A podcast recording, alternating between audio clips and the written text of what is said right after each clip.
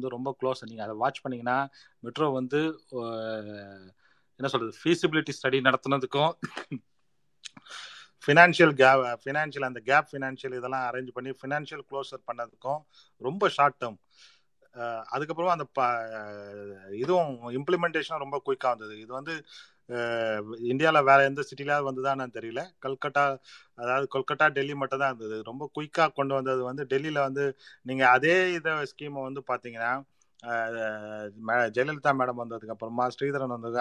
அதாவது சில பேரை வந்து எப்படி மதிக்காம நாடு எப்படி போனாலும் பரவாயில்லன்றது நாடு எப்படி போனாலும் பரவாயில்ல பட் நான் வந்து என்னோட ஈகோ பேர்ல இது பண்றதுன்றது அந்த லீட் தலைவர்கள் வந்து மத்தியில தமிழ்நாடு வந்து நீந்தி இவ்வளவு தூரம் வந்து நிக்குது. எல்லா பேராமீட்டர்ஸ்லயும் ஒரு ஒன்னு ரெண்டு மூணு இதுக்குள்ள நிக்கிறதுன்றது வந்து it's a remarkable achievement all credit goes to எனக்கு தெரிஞ்சு கலைஞருக்கு தான் போனோம். இது இது என்னுடைய ஒப்பீனியன் மட்டும் இல்ல அநேகமா பலரும் அவரே எதிர்க்கிற எல்லாரும் கூட ஒத்துப்பாங்க. அவங்களுக்கு என்ன கட்டாயமோ தெரில அதை ஒத்துக்கல. இட்ஸ் கண்டிப்பா விஷன் இன்ஃபினிட்டிவ் அவரோட என்ன சொல்றது நம்ம வந்து it's a remarkable human being தான். உலகத்தில் வேற எங்கேயும் யாராவது இந்த மாதிரி ஒரு தலைவர் வந்து இவ்வளோ it's a remarkable life credible life well லிவ்டுங்க அவருக்கு நம்ம இந்த மாதிரி பாராட்டு நடத்துறது தகும். ஆனால் எனக்கு தெரிஞ்சு இதை விட இன்னும் ஒரு பெரிய பாராட்டு என்னன்னா ரெண்டாயிரத்தி முப்பதுக்குள்ள இந்த ஒன் ட்ரில்லியன் எக்கானமி இன்னும் நம்ம பவர்ஃபுல் எக்கானமி தமிழ் அதான் தமிழன் என்ற ஒரு தனி குணம் உண்டுன்னு போர்டில் போடாமல் உலகத்தில் இருக்கிற எல்லா இடத்துலையும் பிரிண்ட் பண்ணோம். இந்த திராவிடியன் மாடல்ன்றத சரியான டெஃபினேஷன் பண்ணி இந்த மூணும் சேர்ந்த பண்பாட்டு தளம் பண்பாட்டு கலை இலக்கியம் இந்த தளம் சோசியல் வெல்ஃபேர் தளம் யாரும் லேக்கிங் ஆகிடாமல் எல்லாரையும் சரியாக இழுத்துக்கிட்டு அவங்க எல்லாரையும் கூப்பிட்டுக்கிட்டு சரியான முறையில் அவங்க அவங்களோட ஆஸ்பிரேஷன் எவ்வளோ எவ்வளோ இருக்கோ அந்த அளவுக்கு ஏற்ற மாதிரி வளரணும். அதுக்கப்புறமா ரொம்ப முக்கியமானது வந்து எக்கனாமிக்கல் பவர் ஏன்னா இந்த ரெண்டும் அடைஞ்சிட்டு வாட் நெக்ஸ்ட்னு வரும்போது இந்த எக்கனாமிக்கில் பண்ணி போகும்போது தான் ஆஸ்பிரேஷன் வரும். So sky is open to us Kalaignar has provided the path to us we need to என்ன சொல்ல we need to move we need to move very forcefully அநேகமாக இந்த அடுத்த அஞ்சு வருஷத்துக்குள்ள இந்த கவர்மெண்டோட மூவ்மெண்ட் எல்லாம் பார்க்கும்போது அப்படிதான் போய்கிட்டு இருக்கு. I have faith in them I think we should have a faith in them சில பேர் சில முட்டுக்கட்டைகள்லாம் போட த எவ்வளோ ட்ரை பண்ணுறாங்கன்றத பார்த்துட்டு சரியான முறையில் சரியான we have to do constructive criticism இதுதான் ஒரு டெமோக்ரஸினா கன்ஸ்ட்ரக்டிவ் கிரிட்டிசிசம் அநேகமாக அதை கலைஞரும் வந்து கண்டிப்பாக விரும்புவார். அதுதான் கலைஞர். கன்ஸ்ட்ரக்டிவ் கிரிட்டிசிசம் இல்லாமல் இந்த அளவுக்கு விஷன்லாம் அவரால் கொண்டு போயிருக்க முடியாது. எனக்கு தெரிஞ்சு கலைஞரை பட்ட தீட்ட தீட்ட பலன் வந்து நமக்கு கிடைச்ச மாதிரி நம்மளும் பட்ட தீட்டிகிட்டே இருக்கணும். அப்போதான் பலன் வந்து லாங் லாஸ்டிங் ஹிஸ்டாரிக்கல் இது கிடைக்கும். So we will continue to do than Bala sir thanks for the opportunity Bala sir நான் ரொம்பலாம் போர் அடிக்காமல் சரியாக பண்ணி பேசி பேசி முடிச்சுட்டேன் நினைக்கிறேன். Thanks Bala for opportunity thanks for all for listening patiently நன்றி சார் ஆக்சுவலாக ஒரு தலைவனின் எண்ணத்திற்கு வந்து எல்லை இல்லை அப்படிங்கிறதுக்கு வந்து நீங்க கொடுத்த அந்த உதாரணங்கள். அதாவது ஒரு திட்டத்தை எடுத்தார் அப்படின்னு சொன்னா அந்த திட்டத்தோட எல்லை என்ன அப்படிங்கிறத வந்து அவருக்கு தெரியும். இது எது வரைக்கும் போகணும். இது இத்தோட நிக்க கூடாது இத்தோட நிக்க கூடாது இத்தோட நிக்க கூடாதுன்னு சொல்லி அடுத்தடுத்து அடுத்தடுத்து என்னென்னங்கிறத அவ்வளவு தொலைநோக்கு பார்வையோட கொண்டு போகணும் அப்படிங்கிறத கொண்டு போனார் அப்படிங்கிறத சொல்றதுக்கு தான் வந்து நான் அந்த விஷன் இன்ஃபினிட்டி அப்படிங்கிற அந்த தலைப்பே வச்சேன். அந்த தலைப்புக்கு வந்து ரொம்ப பொருத்தமா பார்த்து வேணும்னு தான் கொடுக்கவும் செஞ்சேன். அதை வந்து ரொம்ப பொருத்தமா கரெக்டா அந்த தளத்துல எடுத்துட்டு போய் அவரோட பா அவரோட எண்ணங்களின் அந்த ஆழத்தை வந்து ரொம்ப அருமையா விளக்குனீங்கன்னு நினைக்கிறேன். நன்றி ஜெய்சங்கர் சார். திட்டங்களோட எடுத்து சொன்னது வந்து உண்மையிலேயே அந்த இருங்காட்டுக்கோட்டை ஆகட்டும் இல்ல ஸ்ரீபெரும்புதூர் ஆகட்டும் இல்ல உரகடம் ஆகட்டும் இல்ல மறைமலை நகராகட்டும் இந்த மாதிரியான இதெல்லாம் வந்து அந்த ஃபோர்ட் ஆகட்டும் சிங்கப்பெருமாள் கோயில். ஸோ இந்த இதெல்லாம் நீங்க சுட்டி காட்டி சொல்லும் போதுதான் ஒரு தலைவனோட விஷன் என்ன அப்படிங்கிறது தெரியும். இன்னைக்கு அந்த ரோட்ல பயணப்படுறவங்களுக்கு வந்து நான் ரெண்டாயிரத்தி ஏழு ரெண்டாயிரத்தி எட்டு காலகட்டங்களில் வந்து ரெண்டாயிரத்தி ஏழு ரெண்டாயிரத்தி எட்டு காலகட்டங்களில் வந்து உரகடம் போகும்போது எப்படி இருந்ததுங்கிறக்கும் இன்னைக்கு பார்க்கும்போது உரகடம் எப்படி இருக்குங்கிறதுக்கும் ஒரு மிகப்பெரிய வித்தியாசத்தை பார்க்க முடியும். அப்போ வந்து எப்படின்னா ஃபர்ஸ்ட் ஃபேக்டரிக்கு வந்து நாங்க நான் பண்ண அந்த நிசான் ஆரம்பிக்கிறதுக்கு முன்னாடி பிஓடி எலக்ட்ரானிக்ஸ் அப்படின்னு சொல்லிட்டு நோக்கியா மொபைல் ஃபோனுக்கு ஸ்பேர் ஸ்பேர் பார்ட்ஸ் மேனுஃபேக்சர் பண்ற கம்பெனி அந்த கம்பெனிக்கு போகும்போது எங்களுக்கு வந்து அந்த கம்பெனி கன்ஸ்ட்ரக்ட் பண்றோம். போகும்போது எங்களுக்கு ரூட் எல்லாம் கிடையாது. ரோ- ஒரு அந்த உரகடம் ஜங்ஷன்ல அந்த நான் இதுல வந்து அந்த மண் ரோடு அதுல இருந்து ஜேசிபில தான் சைட்டுக்குள்ள போவோம். அப்படி இருந்த இடம் இன்னைக்கு அந்த ரோட போய் டிராவல் பண்றவங்களுக்கு தெரியும். அந்த அப்பலோ டயர்ஸ் நிசான் ஒ- ஒரு பக்கம் அந்த அந்த ஜங்ஷன் இருக்கு பாத்தீங்களா? அதெல்லாம் பார்க்கும்போது அதுல அழகான ஒரு பிரிட்ஜ் ரொம்ப ஒரு அந்த தொலைநோக்கு பார்வை அப்படின்றத வந்து எந்த அளவுக்கு அவர் திங்க் பண்ணியிருப்பாரு அப்படிங்கறத வந்து இன்னைக்கு அவர் பாக்குறதுக்கு இல்ல. ஆனா நாம எல்லாம் பார்த்துட்டு இருக்கிறோம். அதுதான் ஒரு தலைவனின் கண்ணோட்டம் அப்படின்றது அப்படின்னு பாக்குறேன் நன்றி ஜெய்சங்கர் சார். இதெல்லாம் ஞாபகப்படுத்தினதுக்கு நன்றி. Uh, Sundar sir, uh, over to you. Um, thank you, Balamarajan sir. Um, it is a great honor to be with Jay Shankar, and Jay Shankar has really spoke very well. I don't think uh, I can match that because the way you, Jay Shankar, has listed and Balamarajan sir, you have connected the dots with all this, the Vision Infinity um, we talked about. Th- that's the important part of um, uh. He is the great son of India. It's it's it's very rare to see. There is only few statesmen I could tell who successfully synergized their literary talent, the political vision, and social activism, activism with great dexterity. It's very tough. I mean, I, I haven't seen a, a statesman like this. We can you can do that. I think he he started at the age of 14 uh, when it came to political. It was his first magazine at the age of 15. So I I know a lot of people will talk about the Hindi agitation movement at 1965, but he started he, he started the first uh, against Hindi uh, law in 1938. Uh, that was is like in Tiruvarur. He started that. Uh, he arranged some procession using a cycle rickshaw. So the moment he started that procession in Tiruvarur and his early age, the that that was the key factor for it. Uh, in 1939, they cancelled that law, and otherwise it would have been much ahead of it. We would not even have the opportunity to attempt to uh, do the in uh, that Indi Oliga and in 1965 we started those kind of thing. So it is a he, he he always added thinking. If I mean uh, people all all can say uh, uh, is is a great literature and great literary sense. The people will still talk about it. Is the way what he has written in uh, Parasakti, and uh, and I think one of the Texas University professor that was the the best script anybody has written to send the political message across uh, uh, the great uh, the land. Th- that is the best part of it. And uh, he always said, a writing should not just be confined to aesthetics of literature. Anybody could write it, right? Eh, We could say, okay, I could say write aesthetics of literature. That's what I important. But it should reflect the human situation and pave the way for eradication of violence, terrorism, and ensure peace. That is what I see. So this is this talent, that political vision and social activism, that is we cannot see in anybody. So that's what Jaysankar also said. Uh, like he always looked at the, even the all the political uh, parties, opposition parties. He, he, I think once he made a statement: "We are all political rivals, not enemies." And he says that he, he reminded that to many people: "We are all political rivals, not enemies. We must remember this." What what would have happened if you look at it? Um, um, for this country, which is deep rooted in so much with the Varna system and all sorts of things, the he is the first. Kalanya Kannada is the first one to implement a caste-based quota system for government employment and government school students, and also the subsidies to the poor. He's the first person. Tamil Nadu was the first uh, state to do that.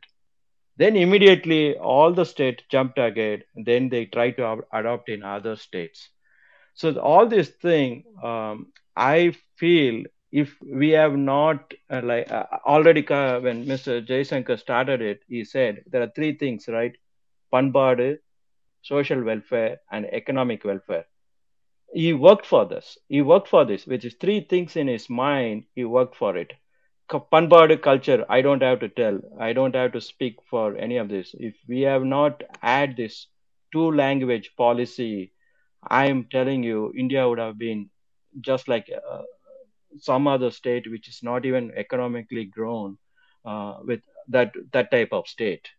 But Tamil Nadu has the talent. Is he knows uh, the the infinity, the thinking of okay, if we break this barrier, the language barrier, we make this culture as the first importance. The people can think again. People can think globally. People can think internationally. If you look at it, the success of Tamil Nadu, that is the that is the key.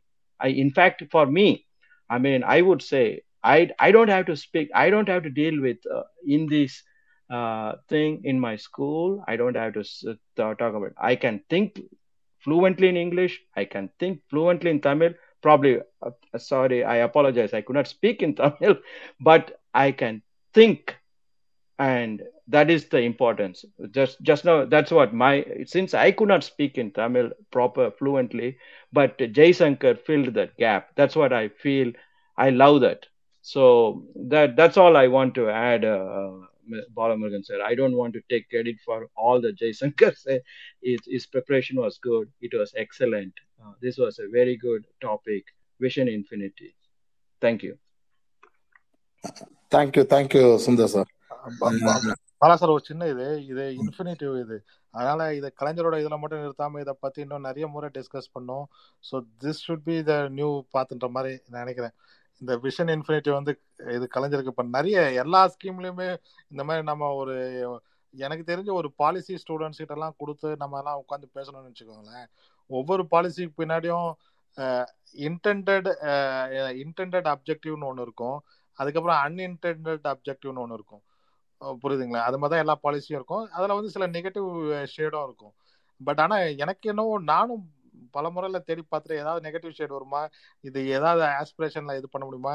இல்லை இது உண்மையாலுமே அவர் think பண்ணியிருப்பாரா இல்லை இது ஒரு கோயின்சிடென்டா நடந்திருக்குமான்ற மாதிரியான சில surprising இதெல்லாம் இருக்குது இதை பற்றி நிறைய விஷயங்கள் பற்றி பேசிட்டான் ஒவ்வொரு ஸ்கீமும் ஒவ்வொரு பிளான்ட்டு ஒவ்வொரு இது ஒவ்வொரு பாலிசிக்கு பின்னாடி இருக்க தாட் ப்ராசஸ் இதெல்லாம் பேசணும்னு நிறைய இருக்கும்.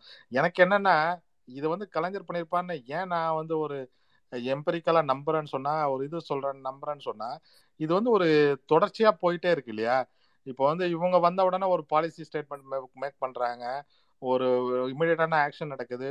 ஒரு ட்ரில்லியன் ஒரு அப்ஜெக்டிவ் வைக்கிறாங்க. சில பாலிசிஸ் எல்லாம் நிறைய ஒரு நாலஞ்சு பாலிசிஸ் ரிலீஸ் பண்ணிட்டாங்க. இன்னும் நிறைய பாலிசிஸ் வரப்போகுது. என்ன சொல்றது? ஒரு டெவலப்மெண்டல் ப்ராஜெக்ட்ஸ் எல்லாம் வந்து ரொம்ப ஃபுல் ஸ்விங்ல மூவ் ஆகுது. பாலிட்டி யாருக்கு பேர் போகுதுன்றதெல்லாம் முக்கியம் கிடையாது. அடிச்சு பிடிச்சி நாடு முன்னேறினா போதுன்ற மாதிரி ஆன ஒரு வேகம் இருக்கு. பயங்கர வேகமா போயிட்டு இருக்காங்க ஸோ அதனாலதான் சொல்றேன். இதோட கண்டினியூட்டி பார்க்கும்போது ஐ திங்க் சரியான பாதையில போயிட்டு இருக்கோன்றது தெரியுது. இதை பத்தி இன்னும் நிறைய பேசணுன்றது என்னோட இது. பட் ஆனா நாட் நவ் ஏன்னா நிறைய பேர் நிறைய நீங்க ஒரு பிளான்ல போயிட்டு இருக்கீங்க we don't want interfere but இந்த பத்தின மூவ்மெண்ட் அதுக்கப்புறமாவும் பண்ணலாம். Thanks Bala for opportunity sorry for interfering நன்றி நன்றி நன்றி. நன்றி ஜெய்சங்கர் சார். தொடர்ந்து பேசுவோம் கண்டிப்பா பேசுவோம். அடுத்தது வந்து சுந்தர் சார் உங்களுக்கு ஒரு மிகப்பெரிய தேங்க்ஸ் அதாவது தமிழ்ல பேசுறதுக்கு கொஞ்சம் இதா இருந்தா நீங்க உங்க தமிழ்லயே பேசியிருந்திருக்கலாம் அதுவே நல்லா இருந்திருக்கும்னு நினைக்கிறேன். பட் ஸ்டில் இட்ஸ் குட் ஏன்னா லாஸ்ட் டைம் வந்து நம்ம இதே டுவெண்ட்டி ஃபோர் ஹவர்ஸ் பேஸ் நடத்தும் போது சில கர்நாடகால இருந்து சிலர் வந்து பேசினாங்க. சோ அவங்களுக்கு எல்லாம் வந்து புரியுற மாதிரி இருந்திருக்கும். மேபி நீங்க நாளைக்கு ஈவினிங் ஹவர்ஸ்ல வந்தீங்க அப்படின்னா கண்டிப்பா வந்து வேற ஸ்டேட்ல இருந்து வர்றவங்க பார்ட்டிசிபேட் பண்ணுவாங்க. அந்த டைம்ல யூ கேன் ஜாயின் அகேன் நன்றி சார். கண்டிப்பா கண்டிப்பா. நான் ஜாயின் பண்றேன். பாலமுருகன் சார். நன்றி. தேங்க்யூ தேங்க்யூ அடுத்தது வந்து நம்ம சகோதரி கனிமொழி அவர்களோட கவியரங்கம் கவிப்பொருள் கலை கவிப்பொருள் கலைஞர் அப்படிங்கிற இடத்த தலைப்புல வந்து ஒரு கவியரங்கம்.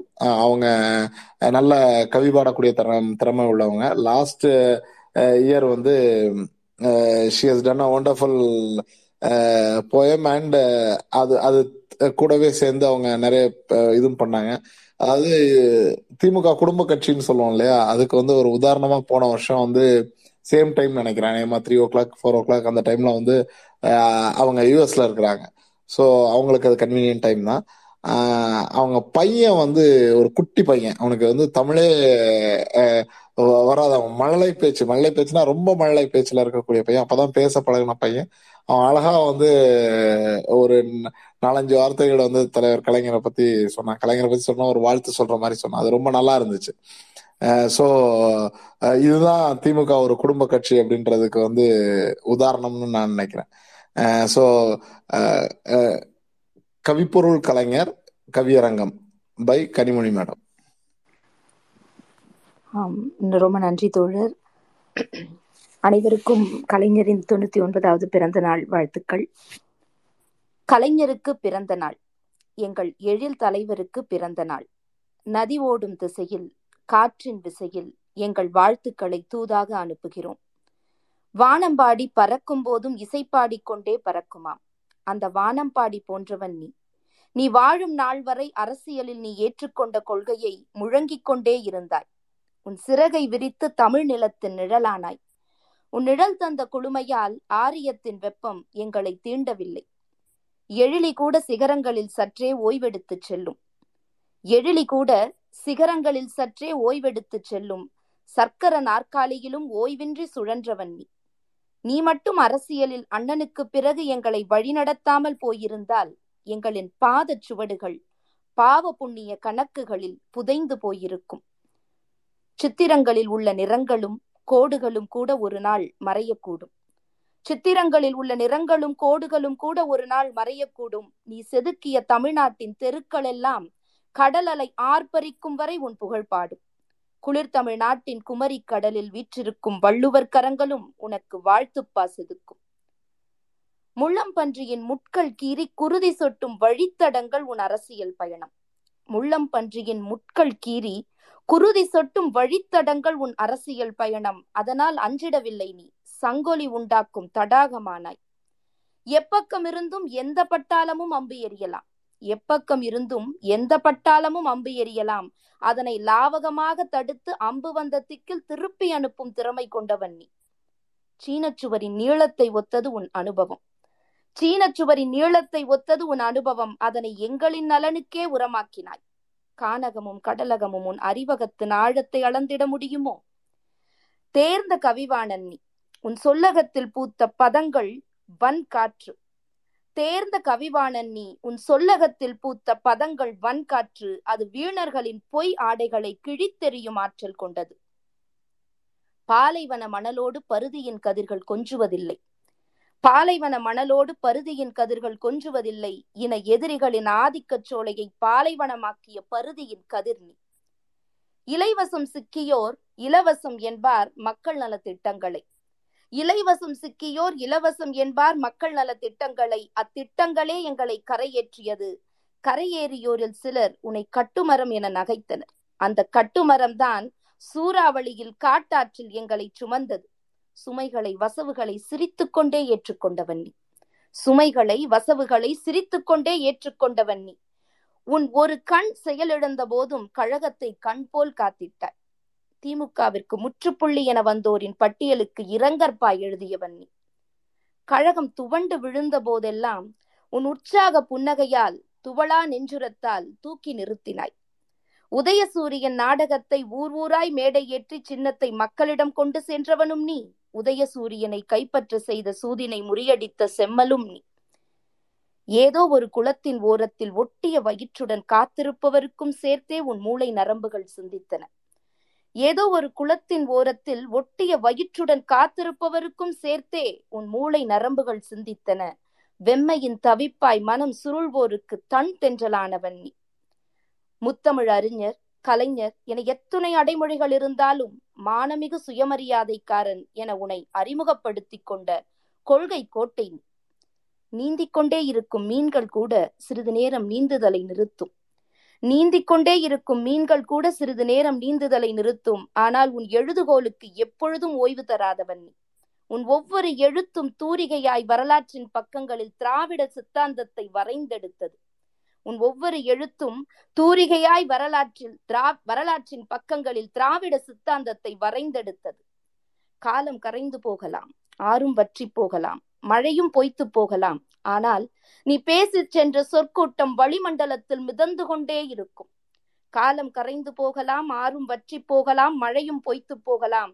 ஆனால் நீ பேசிச் சென்ற சொற்கூட்டம் வளிமண்டலத்தில் மிதந்து கொண்டே இருக்கும். சிற்பியின் கையில் இருக்கும் உளி சிலையை வடிவாக்கும். நீ நிர்வாக சிற்பி. உன் உளிதான் நவீன தமிழ்நாட்டை வடிவாக்கியது.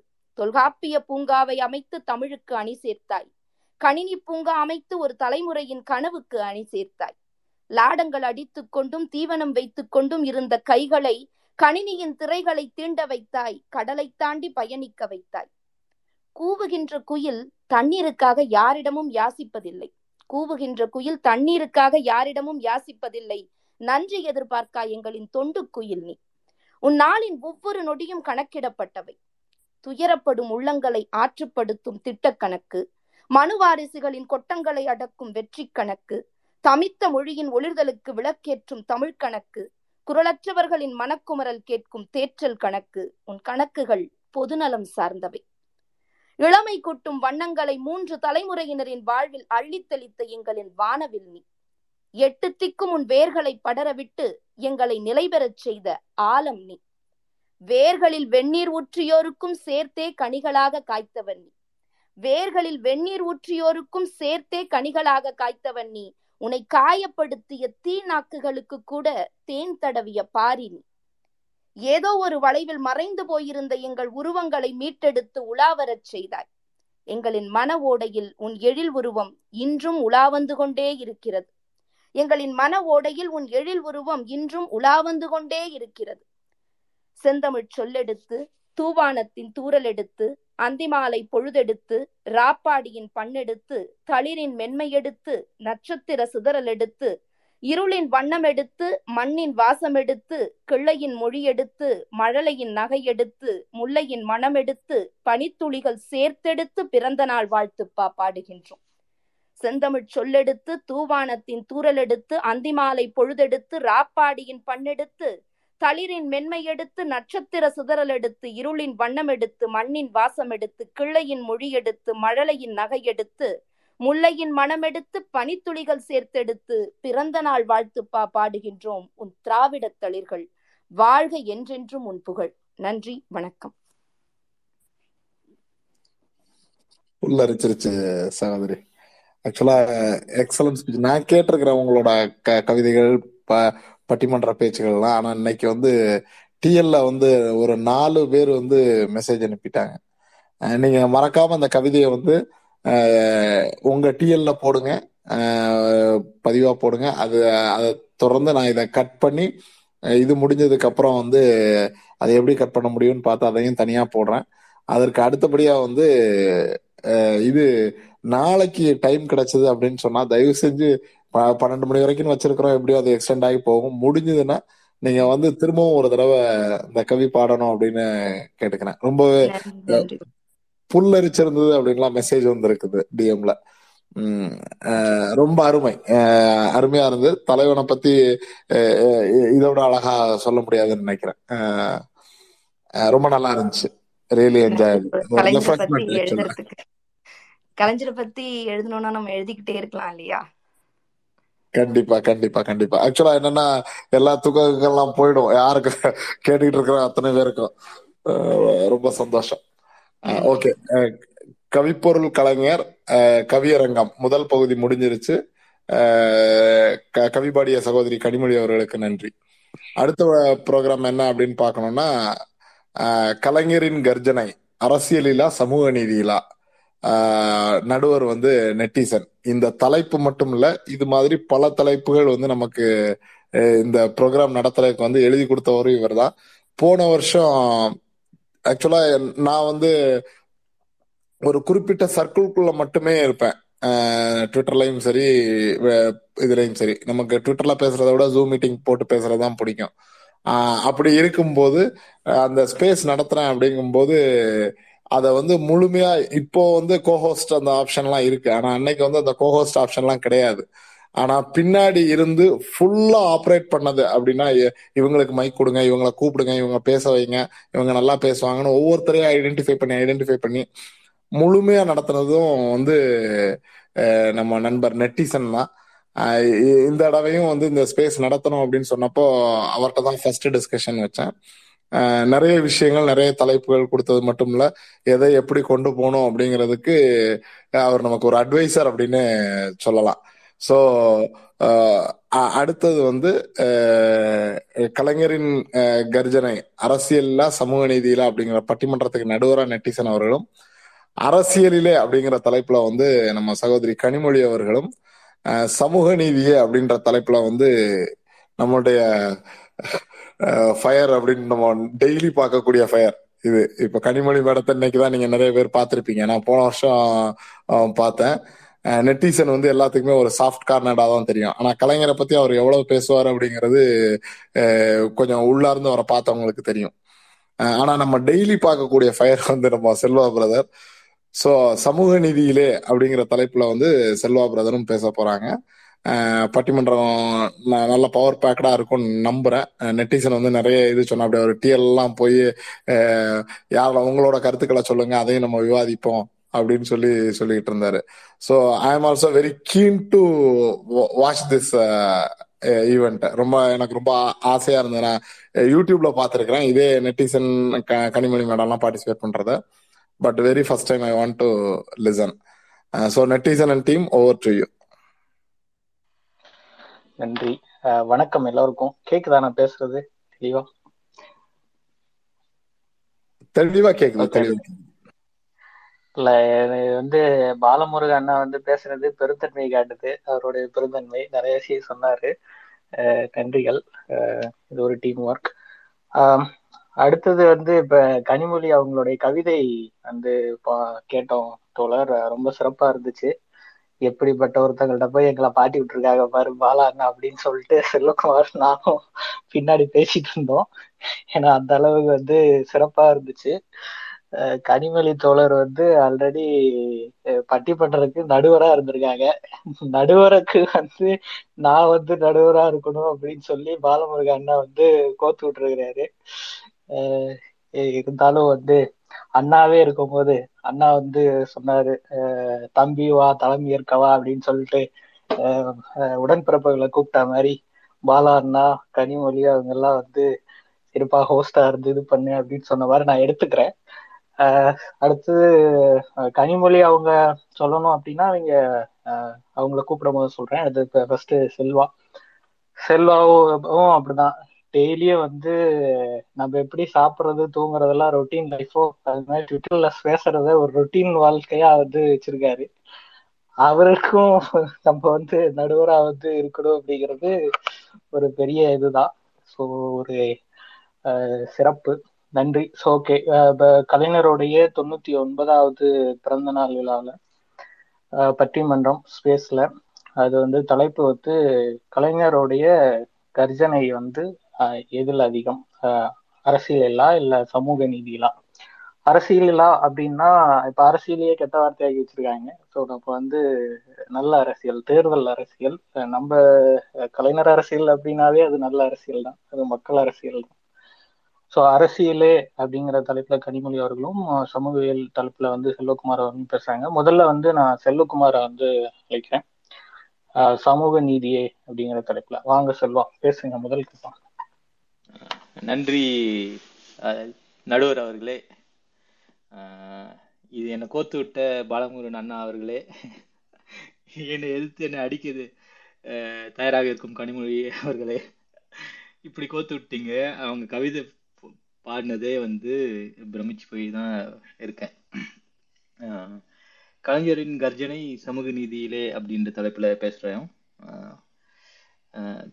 தலைவர் கலைஞர் அப்படின்ற ஒருத்தர் என்று சொல்லும்போதே அதுல வந்து முக்கியமான ரெண்டு ஆளுமைகளும் சேர்த்து தான் நம்ம சொல்ல முடியும். ஏன்னா அவரோட வாழ்க்கையோட பின்னி பிணைஞ்சு கடைசி வரை கூட இருந்த இரண்டு பேர் வந்து தலைவர் பெரியார் பேரறிஞர் அண்ணா. இவங்க ரெண்டு பேரோட வழியில தான் தலைவர் கலைஞரோட அவரோட முழு எண்பது வருஷ அரசியல் வாழ்க்கை பொது வாழ்க்கையில இருந்தது வந்து இதுதான். இதுல அது முக்கியமா நமக்கு இதோட அடித்தளம் என்ன அப்படின்னு பார்த்தோம்னா சமூக நீதி மட்டுமே.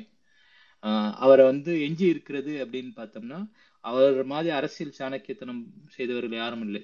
அவர் பல ஆண்டுகளாக ஒரு நாற்பது நாற்பத்தி ஐந்து ஆண்டுகளாக வந்து அவரை சுற்றியே வந்து மொத்த அரசியலையுமே இந்திய அரசியலும் தமிழ்நாட்டு அரசியலுமே சுத்த வைத்துக் கொண்டிருந்தவர். தான் எதிர்க்கட்சியாக இருந்தாலும் ஆளுங்கட்சியோட லகானை பிடித்து கொண்டு சரியான திசையை நோக்கி தமிழ்நாட்டை வந்து வழிநடத்தியவர். நடத்தியவர் அவர் என்னென்னலாம் பண்ணியிருக்காருன்னு முதல்ல பார்க்கலாம். சமூக நீதி அப்படின்னு சொன்னா நமக்கு உடனே ஞாபகத்துக்கு வர்றது வந்து அவர் வந்து நம்ம தமிழ்நாட்டுக்குள்ள எம்பிசி அப்படின்னு ஒரு புது ஒரு கேட்டகரி உருவாக்கி அங்க வந்து சமூக நீதி வந்து கொடுத்தாரு அப்படின்றது தான் அங்கேருந்தே நம்ம ஆரம்பிப்போம். அப்போ வந்து ஏற்கனவே அவருக்கு முன்னால் ஒரு ஆட்சியில் வந்து பல போராட்டங்கள் செய்த இடத்தில் திரும்ப ஆட்சிக்கு இவர் வரும்போது ஒரு போராட்டமோ கோரிக்கையோ இல்லாத நிலையிலேயே வந்து எம்பிசி அப்படின்ற ஒரு கேட்டகரி உருவாக்கி அவர் வந்து அவ்வளோ பெரிய மூவை வந்து பண்ணியிருக்காரு. இப்போ வந்து இதுக்கு முன்னாடி இருந்த ஆட்சி செ- செஞ்சு அது வந்து நீதிமன்றத்தில் தோத்து போயிருக்கானா அவர் எதெல்லாம் சட்டப்படி சரியாக செய்ய வேண்டுமோன்னு ஒரு பெரிய கர்ஜனையாக அதை வந்து இப்போ ஒரு இந்தியாவிலே யாரும் செய்யாத ஒரு விஷயத்த வந்து செஞ்சு சாதிச்சிருக்காரு. அதோட ஒரு அடுத்த ஒரு இம்ப்ரூவ்மெண்ட்டாவோ அல்ல பெர்ஃபார்மன்ஸ் இம்ப்ரூவ்மெண்ட் மாதிரி அடுத்த இம்ப்ரூவ்மெண்ட்டாக என்ன செஞ்சிருக்காருன்னா வந்து எஸ்சிஏ அப்படின்ட்டு அருந்ததிற்கான இடஒதுக்கீடை கொண்டு வந்திருக்காரு. இதுவும் வந்து அவங்க யாரும் போய் கேட்கல அவங்களால அதில் அரசியல் ஏதாவது அவங்களால அதுக்கு வந்து அவருக்கு ஓட்டாக பயன்பெறுமானா அதெல்லாம் இல்லை. அவங்க கேட்காததுக்கு அவர் செஞ்ச செஞ்சார். இதை எப்படி எடுத்துக்கலாம்னா வந்து சமூகத்தில் எல்லாருக்குமான நீதி தான் சமூக நீ- நீதி அப்படின்றத நம்ம புரிஞ்சுக்கணும். ஒரு சமுதாயத்துல வந்து சிலர் மேல் வகுப்பு அப்படின்ற இதுல இருப்பாங்க. சிலர் நடுத்தர வகுப்புன்றவாங்க. சிலர் வந்து கீழே வகுப்புன்ற மாதிரி எல்லா தரத்துலையும் இருப்பாங்க. அது வந்து சமூக தளத்திலேயோ பொருளாதார தளத்திலேயோ கல்வி தரத்திலேயோ ஒவ்வொரு த- தரத்துலையும் ஒவ்வொரு விதமான மக்கள் இருப்பாங்க. இதுல யார் யாருக்கெல்லாம் போய் அரசோட ஒரு முன்னேற்றத்துக்கான வழியை சென்றடையாதுன்றத தேடி தேடி அவர் செஞ்சிருக்காரு. அதுதான் சமூக நீதி. இப்போ வந்து மாற்றுத்திறனாளி அப்படின்ற ஒரு வேர்டை காயின் பண்ணதுல இருந்து மாற்றுத்திறனாளிகளுக்கான எல்லா வகையான போக்குவரத்து வகையிலும் அது ஒரு ஒரு பில்டிங் ஆக்சஸ் பண்ற வகையிலுமே சின்ன சின்ன விஷயங்களும் போய் தேடி செஞ்சவர் வந்து தலைவர் கலைஞர் தான். ஆஹ் திருநர் திரு திரு திருநரை வந்து இப்போ நம்ம வந்து திருநங்கை திருநம்பி அப்படின்னு சொல்ற வார்த்தைகளை வந்து கொண்டு வந்து சேர்த்தவரும் கலைஞர் தான். அந்த ஒவ்வொரு வார்த்தைக்கான அர்த்தம் பின்னாடி பார்த்தீங்கன்னா அது அது ஒரு சொல்லுக்குமே வந்து இதுக்கு முன்னாடி நம்ம பேசியிருப்போம். ஒரு கைம்பெண் அப்படின்னு ஆஹ், சொன்னா ரெண்டு பொட்டுகள் இருக்கும். அப்ப ரெண்டு பொட்டு அப்படின்றப்ப அதுக்கான அர்த்தம் இருக்கு. இரண்டாவது பொட்டும் அப்படின்னு சொல்ற இந்த நம்ம ஊர் பழக்கப்படி முதல் பொட்டு முதல் கல்யாணம் இரண்டாவதுக்கான வாய்ப்பும் இரண்டாவது பொட்டுன்னு சொல்ற அந்த ஒரு விஷயம் மாதிரி. திருநம்பி அப்படின்ற ஒரு விஷயத்துலயும் நம்பின்ற அந்த சொல்லுக்குமே வந்து பல அர்த்தங்கள் இருக்கு. வரலாற்று க- இதை தெரிந்தவர்களுக்கும் அதெல்லாம் புரியும். இதுல வந்து இ- இவங்க எல்லாருக்குமான கல்வியை முதல்ல கொண்டு போய் சேர்த்தவர் வந்து தலைவர் கலைஞர் தான். அது முதல் முறையா வந்து எல்லாருமே பள்ளி க- கல்வின்னு முடிச்சத உடனே அடுத்த லெவல்ல வந்து இந்த பட்டதாரிகள்லாம் வரணுன்றதுக்காக இந்த என்ட்ரன்ஸ் எக்ஸாம்னு ஒரு அநீதி இருந்தது. இப்போ இருக்கிற நம்ம நீட்டுக்கு முன்னோடி நீட்டும் வந்திருந்தப்போ அதை அதை வந்து எடுத்தவர் வந்து தலைவர் கலைஞர். இதுவும் வந்து யாரும் போய் கோரிக்கை வைக்கல.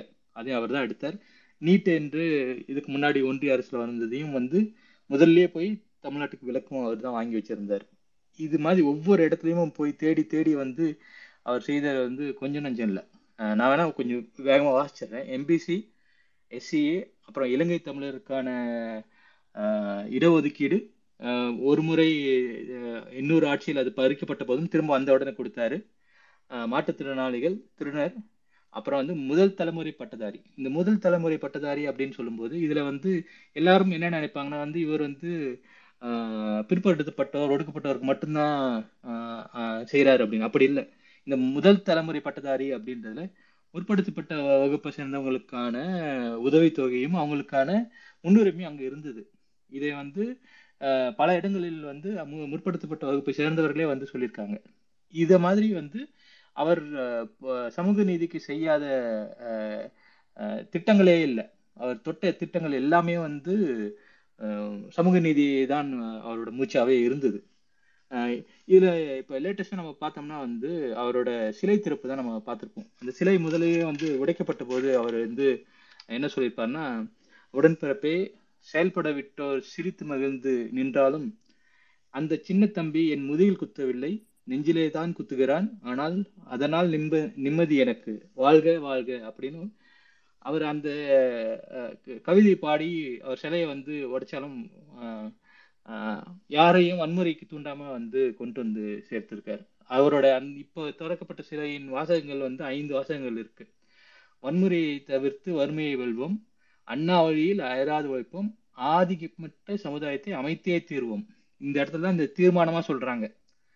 மற்ற இடத்துல வெல்வோம் உழைப்போம் எதிர்ப்போம் அப்படின்னு இந்தி திணிப்பை எதிர்ப்போம் மாநிலத்தில் சுயாட்சி மத்தியில் கூட்டாட்சி இது எல்லாமே வந்து ஒரு அஹ், ஒரு முக்கியமான விஷயமா இருந்தாலும் அமைத்தே தீர்வோம்னு ஒரு தீர்மானமா அவர் சொல்றது என்னன்னா ஆதிக்கமற்ற சமுதாயத்தை அமைத்தே தீர்வோம். அந்த இடத்துல தான் வந்து தலைவர் கலைஞர் வந்து நிற்கிறார் அப்படின்னு நம்புறேன். அதனால வந்து இப்போதைக்கு இது முதல் கட்டமாக நான் இதை இதோட மு- முடிச்சுக்கிறேன். ஏன்னா இப்பயே நான் சொல்லி முடிச்சிட்டேன்னா அடுத்த தடவை அவங்க சொல்றதை பார்த்து அசந்துட்டேன்னா எனக்கு சொல்றதுக்கு பாயிண்ட் இல்லை. அதனால இதோட நான் நிறுத்திக்கிறேன். முதல் கட்டமாக. சிறப்பு சிறப்பு. முதல் கட்டத்திலேயே வந்து பயங்கரமா வந்து சொல்லிட்டீங்க. எனக்கு ஸ்டார்டிங்ல ஒரு டவுட் இருந்தது. அவர் அவர் பெரிய அரசியல் சாணிக்கன்னு சொன்னோடனே என்னடா ஒரு சமூக நீதி பக்கம் தானே பேசுவாரு? வெறும் அரசியல் பக்கம் போயிட்டாரோ? அப்படின்னு நினைச்சேன். அப்புறம் திரும்ப வந்து சமூக நீதி திட்டம்லாம் சொன்னீங்க. அந்த அரசியல் சாணிக்கியங்கிற அந்த வேடைங்கே வந்து தப்புன்னு நினைக்கிறேன். ஏன்னா சாணிக்கியத்தனம் கிடையாது. நம்மளுடைய நம்மளுடைய வந்து எல்லாத்தையும் இன்க்ளூசிவ் சேர்த்து இது பண்றதுதான்.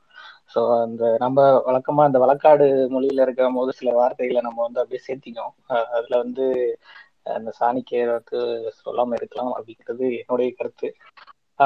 சொன்னீங்க எம்பிசி இதுல ஆரம்பிச்சு அதுவும் அது அது வெறும் எம்பிசி மட்டும் சொல்லாம நீங்க வந்து இதுதான் முதல் முறை அப்படிங்க ஏன்னா எல்லாமே அவர் முதல் முறை செஞ்சது நிறைய இருக்கும்.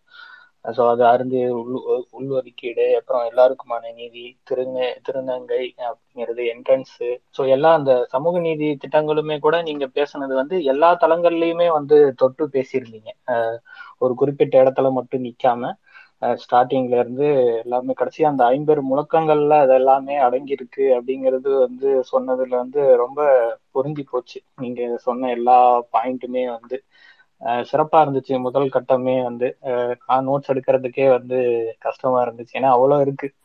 கலைஞரே வந்து கடல் அளவு. நான் அதனாலதான் வந்து எதுவும் ப்ரிப்பரேஷனே பண்ணல. நீங்க ரெண்டு பேரும் பேசுவீங்க. அதுல இருந்து எடுத்து சொல்லுவோம் அப்படின்னு சொல்லிட்டு வந்துட்டேன். இப்ப வந்து கலைஞருடைய கர்ஜனை வந்து அரசியல் டே. அதுவும் குறிப்பா தேர்தல் அரசியல் டே அப்படிங்கிற டாபிக்ல வந்து கனிமொழி அவங்க பேசுவாங்க. கனிமொழி அவங்கள்ட்ட டாபிக் சொல்லும் போதே வந்து அவங்க வந்து அரசியல்ல எல்லாமே அரசியல் தானே தோழர். அது எப்படி அப்படின்னு கேட்கும்போது அது தேர்தல் அரசியல் அப்படின்னு சொல்லுவாங்க ஏன்னா அங்கேயே என்னைய வந்து நடுவர் அப்படிங்கறத வந்து கனிமொழி அவங்க நிரூபிச்சிட்டாங்க. அங்கேயே டாபிக் திருத்தத்துல இருந்தே. அதனால வாங்க கனிமொழி அவர்களே பேசுங்க ஆஹ் அனைவருக்கும் வணக்கம். நடுவருக்கு நன்றி என்னுடைய அறிமுகத்திற்கு. கலைஞரின் கர்ஜனை அரசியலிலா சமூக நீதியிலா அப்படின்றது தலைப்பு. எனக்கு முன்னாடி பேசிய தோழர் சமூக நீதியில அப்படின்னு அவருடைய வாதங்களை ரொம்ப அருமையா எடுத்து வச்சாரு. ஆனா இதுல என்ன சிறப்புனா அந்த சமூக நீதிக்கான அவர் திட்டங்களை சட்டங்களை அரசியலில் இருந்து கொண்டு தேர்தல் அரசியலில் இருந்து கொண்டுதான் கலைஞர் சாதிக்கிறார். அதுதான் அங்கே மிக முக்கியமான ஒரு செய்தியா நாம பார்க்கணும். அதுவும் குறிப்பா தேர்தல் அரசியல் அப்படின்னு பார்க்கும் பொழுது ஆஹ் மும்முனை தாக்குதல்கள் அப்படின்னு நாம எடுத்துக்கலாம். ஏன்னா டெல்லியை வந்து முதல்ல நம்ம சமாளிக்கணும். வடபுலத்தை சமாளிக்கணும். அடுத்தது பார்ப்பனிய பனியா கூட்டம். அது ஒரு பக்கம் அழுத்தம் கொடுக்கும். இன்னொரு இடத்துல மற்ற தலைவர்களுக்கெல்லாம் இல்லாத சிக்கல் கலைஞருக்கு எப்பொழுதுமே இருந்தது. அவர் ஏற்றுக்கொண்ட கொள்கையை சார்ந்தவர்களே இவர் இன்னும் பண்ணணும் இன்னும் வேகமா இருக்கணும் கலைஞர் செய்யறது பத்தல அப்படின்னு சொல்லிக்கிட்டே இருப்பாங்க. அது கடைசி வரைக்கும் அந்த எண்ணம் இருந்துகிட்டே இருந்தது அந்த கொள்கை சார்ந்து இயங்குகின்ற தோழர்களிடத்துல. அப்ப இந்த மும்முனை தாக்குதல்களையும் அவர் எதிர்கொண்டு தேர்தல் அரசியலில் அவர் பயணிக்க வேண்டும். இதுதான் பயணிக்க வேண்டும்னு சொல்லும் பொழுது அதை வெற்றிகரமா கொண்டு போனார். இன்னைக்கு நாம வந்து நிறைய பேர் மென்பொருள் துறையில பணியாற்றுகிறோம். அப்ப இந்த மென்பொருள் துறையில தமிழ்நாட்டுல இருந்து போனவங்க கண்டிப்பா ஒரு முக்கியமான செய்தியை நாம வந்து பார்ப்போம். நம்ம கூட பக்கத்து மாநிலங்கள்ல இருக்கிறவங்க நீங்க வட நாட்டுல இருந்து வரவங்களை கூட விட்டுருங்க. பக்கத்து மாநிலத்துல இருந்து வரவங்க கேரளாவா இருக்கட்டும் கர்நாடகா ஆந்திரால இருந்து வரவங்க அவங்களுடைய பேருக்கு பின்னாடி ஜாதி போட்டிருப்பாங்க. ஆனா அதை நீங்க வந்து பார்க்கும் பொழுது அஹ், ஒரு குறிப்பிட்ட சமூகத்துல இருந்து தான் ஒண்ணு பார்ப்பனர்கள் அதிகமா அந்த துறைக்குள்ள வருவாங்க. இல்லைன்னா நிலவுடைமை சமூகத்தை சேர்ந்தவர்கள் அஹ், பார்ப்பனர்களுக்கு அடுத்த நிலையில இருக்கிறவங்க தான் இந்த மென்பொருள் துறையில மற்ற மாநிலங்கள்ல இருந்து அதிகமா வருவாங்க. ஆனா தமிழ்நாட்டுல மட்டும்தான் உங்களால எல்லா சமூகத்துல இருந்தும் மாணவர்கள் பொறியியல் படிக்க வருவதையும் மென்பொருள் துறைக்கு போவதையும் நீங்க பார்க்க முடியும். அப்போ இந்த இன்க்ளூசிவ் க்ரோத் அப்படின்னு சொல்றோம் இல்லையா? இதை வந்து நம்ம அடிக்கடி இந்த சொல்ல வந்து பயன்படுத்துறோம். அத தேர்தல் அரசியல்ல ரொம்ப ரொம்ப நுட்பமா சாதித்து காட்டியவர் கலைஞர் அவர்கள் தான் ஆஹ் இது இது ஒரு பக்கம் அப்படின்னா ஆரம்ப காலகட்டத்துல அஹ் கலைஞர் வந்து ஆயிரத்தி தொள்ளாயிரத்தி அறுபத்தி ஒன்பது எழுபதுகள்ல முதல் தடவையா முதலமைச்சரா வருகின்ற பொழுது பல்வேறு சவால்களை அந்த ஆரம்ப கால கட்டத்திலேயே அவர் எதிர்கொள்கிறார். நம்ம குறிப்பிட்டு சொல்லணும்னா முதல்ல ஒரே ஒரு பகுதியை மட்டும் நம்ம பார்க்கணும்னா நில உரிமை புரட்சி. அதை மட்டும் நாம எடுத்துக்கலாம். இன்னைக்கு பொதுவா திராவிட இயக்கத்துக்கு மேல இருக்கிற ஒரு குற்றச்சாட்டா ஆஹ் சிலர் வைக்கக்கூடியது என்னன்னா இவங்க வந்து அனைத்து மக்களுக்குமான இயக்கம் கிடையாது. ஒடுக்கப்பட்ட மக்களுக்கு இவங்க எதுவுமே செய்யல. தந்தை பெரியார் பிற்படுத்தப்பட்டவருக்கான தலைவர். திமுக வந்து ஒடுக்கப்பட்ட மக்களுக்கு பட்டியலின மக்களுக்கு எதுவுமே செய்யல. இது திரும்ப திரும்ப திரும்ப இந்த குற்றச்சாட்டுகள் வைத்துக் கொண்டே இருக்கிறார்கள். அப்ப இதுக்கு வந்து நாம கொஞ்சம் வரலாறை போய் திரும்பி படிக்கணும் அப்படின்னு நான் நினைக்கிறேன். ஆயிரத்தி தொள்ளாயிரத்தி முப்பத்தி மூணுல சேலம் மாவட்டம் ராசிபுரம் அங்க சுயமரியாதை இயக்கம் நடத்திய ஜமீன்தார் அல்லாதார் மாநாடு. நம்ம அந்த பேரே ரொம்ப முக்கியம். ஜமீன்தார் அல்லாதார் மாநாடு. ஜமீன்தார்கள் வந்து இவங்க இன்னைக்கு சொல்றாங்க இல்லையா? பார்ப்பனர்களை எதிர்த்து மட்டும்தான் திராவிட இயக்கம் போராடியதுன்னு. ஜமீன்தார்கள் எல்லாமே பார்ப்பனர்களா இல்ல. அவங்க வந்து பார்ப்பனர்களுக்கு அடுத்த நிலையில இருக்கக்கூடிய ஜாதிகள் அஹ் இருக்கக்கூடியவர்களாக தான் பொதுவா ஜமீன்தார்கள் இருந்தாங்க. இப்ப ஜமீன்தார் அல்லாதார் மாநாடு முப்பத்தி மூணுலயே தந்தை பெரியார் நடத்துறாரு. அப்ப அந்த இடத்துல பெரியாருடைய சொற்களையே நான் இங்க சொல்லணும்னு நினைக்கிறேன். ஐயா சொல்றாரு ஒரு கஷ்டமும் ஒரு விபரமும் அறியாதவர்களும் ஒரு பொறுப்பும் இல்லாதவர்களுமான ஜமீன்தார்கள் சர்க்காரில் லைசன்ஸ் பெற்ற கொள்ளை கூட்டத்தார்கள் போல் இருந்து கொண்டு மக்கள் பதற பதற வயிறுவாய் எரிய எரிய கைப்பற்றி பாழாக்குவதென்றால் இப்படிப்பட்ட ஒரு கூட்டம் உலகில் இருக்க வேண்டுமா? என்றும் இவர்களின் தன்மையையும் ஆதிக்கத்தையும் இன்னும் வைத்துக் கொண்டிருக்கும் ஒரு ஜனசமூகம் சுயமரியாதை உணர்ந்த சமூகமாகுமா? அப்படின்ற அந்த கேள்வியில் தொடங்கி ரொம்ப நுட்பமா ஒரு செய்திய பெரியார் அதுல சொல்றாரு. மேல் ஜாதி கீழ் ஜாதி முறை கூடாதென்றும் குருக்கள் முறை கூடாதென்றும் எப்படி நாம் பல துறைகளில் வேலை செய்கின்றோமோ அது போலவேதான் ஜமீன்தாரன் குடிகள் என்கின்ற தன்மையும் முறையும் கூடாதென்று வேலை செய்ய நாம் கட்டுப்பட்டவர்களாய் இருக்கின்றோம் என்று என்று அந்த மாநாட்டுல அவர் சொல்லிட்டு முக்கியமா அவர் வந்து அந்த தீர்மானத்தை கொண்டு வருகிறார். அந்த தீர்மானத்துல என்னன்னா அந்த ஜமீன்தார் முறையை வந்து ஒழிக்கணும். அவங்க கிட்ட இருக்கக்கூடிய அந்த நிலங்களை அவர்கள் ஆதிக்க ஆதிக்கத்தில் இருக்கக்கூடிய நிலங்களை வந்து நம்ம அரசுடைமையாக்கணும் அப்படின்றதுதான் அந்த தீர்மானம். இது முப்பத்தி மூணுல மாநாடு நடக்குது. முப்பத்தி நாலுல அஹ், தந்தை பெரியாருடைய நெருங்கிய நண்பர் அப்படின்னு நாம் எல்லாருக்குமே தெரிந்தவர் பொப்பிலி அரசு அவர் என்ன பண்றாரு? வெள்ளையங்குண்டம் impartible estate act nineteen thirty த்ரீன்னு அந்த ஆண்டே கொண்டு வரார். அப்போ அந்த என்ன அதனுடைய நோக்கம்னா இந்த ஜமீன்தார் உடைய நிலங்கள் அவர்களுக்கு கீழே இருக்கக்கூடிய அந்த நிலங்களினுடைய ஆதிக்கத்தை குறைக்க வேண்டும் அப்படின்ற அடிப்படையில கொண்டு வராங்க.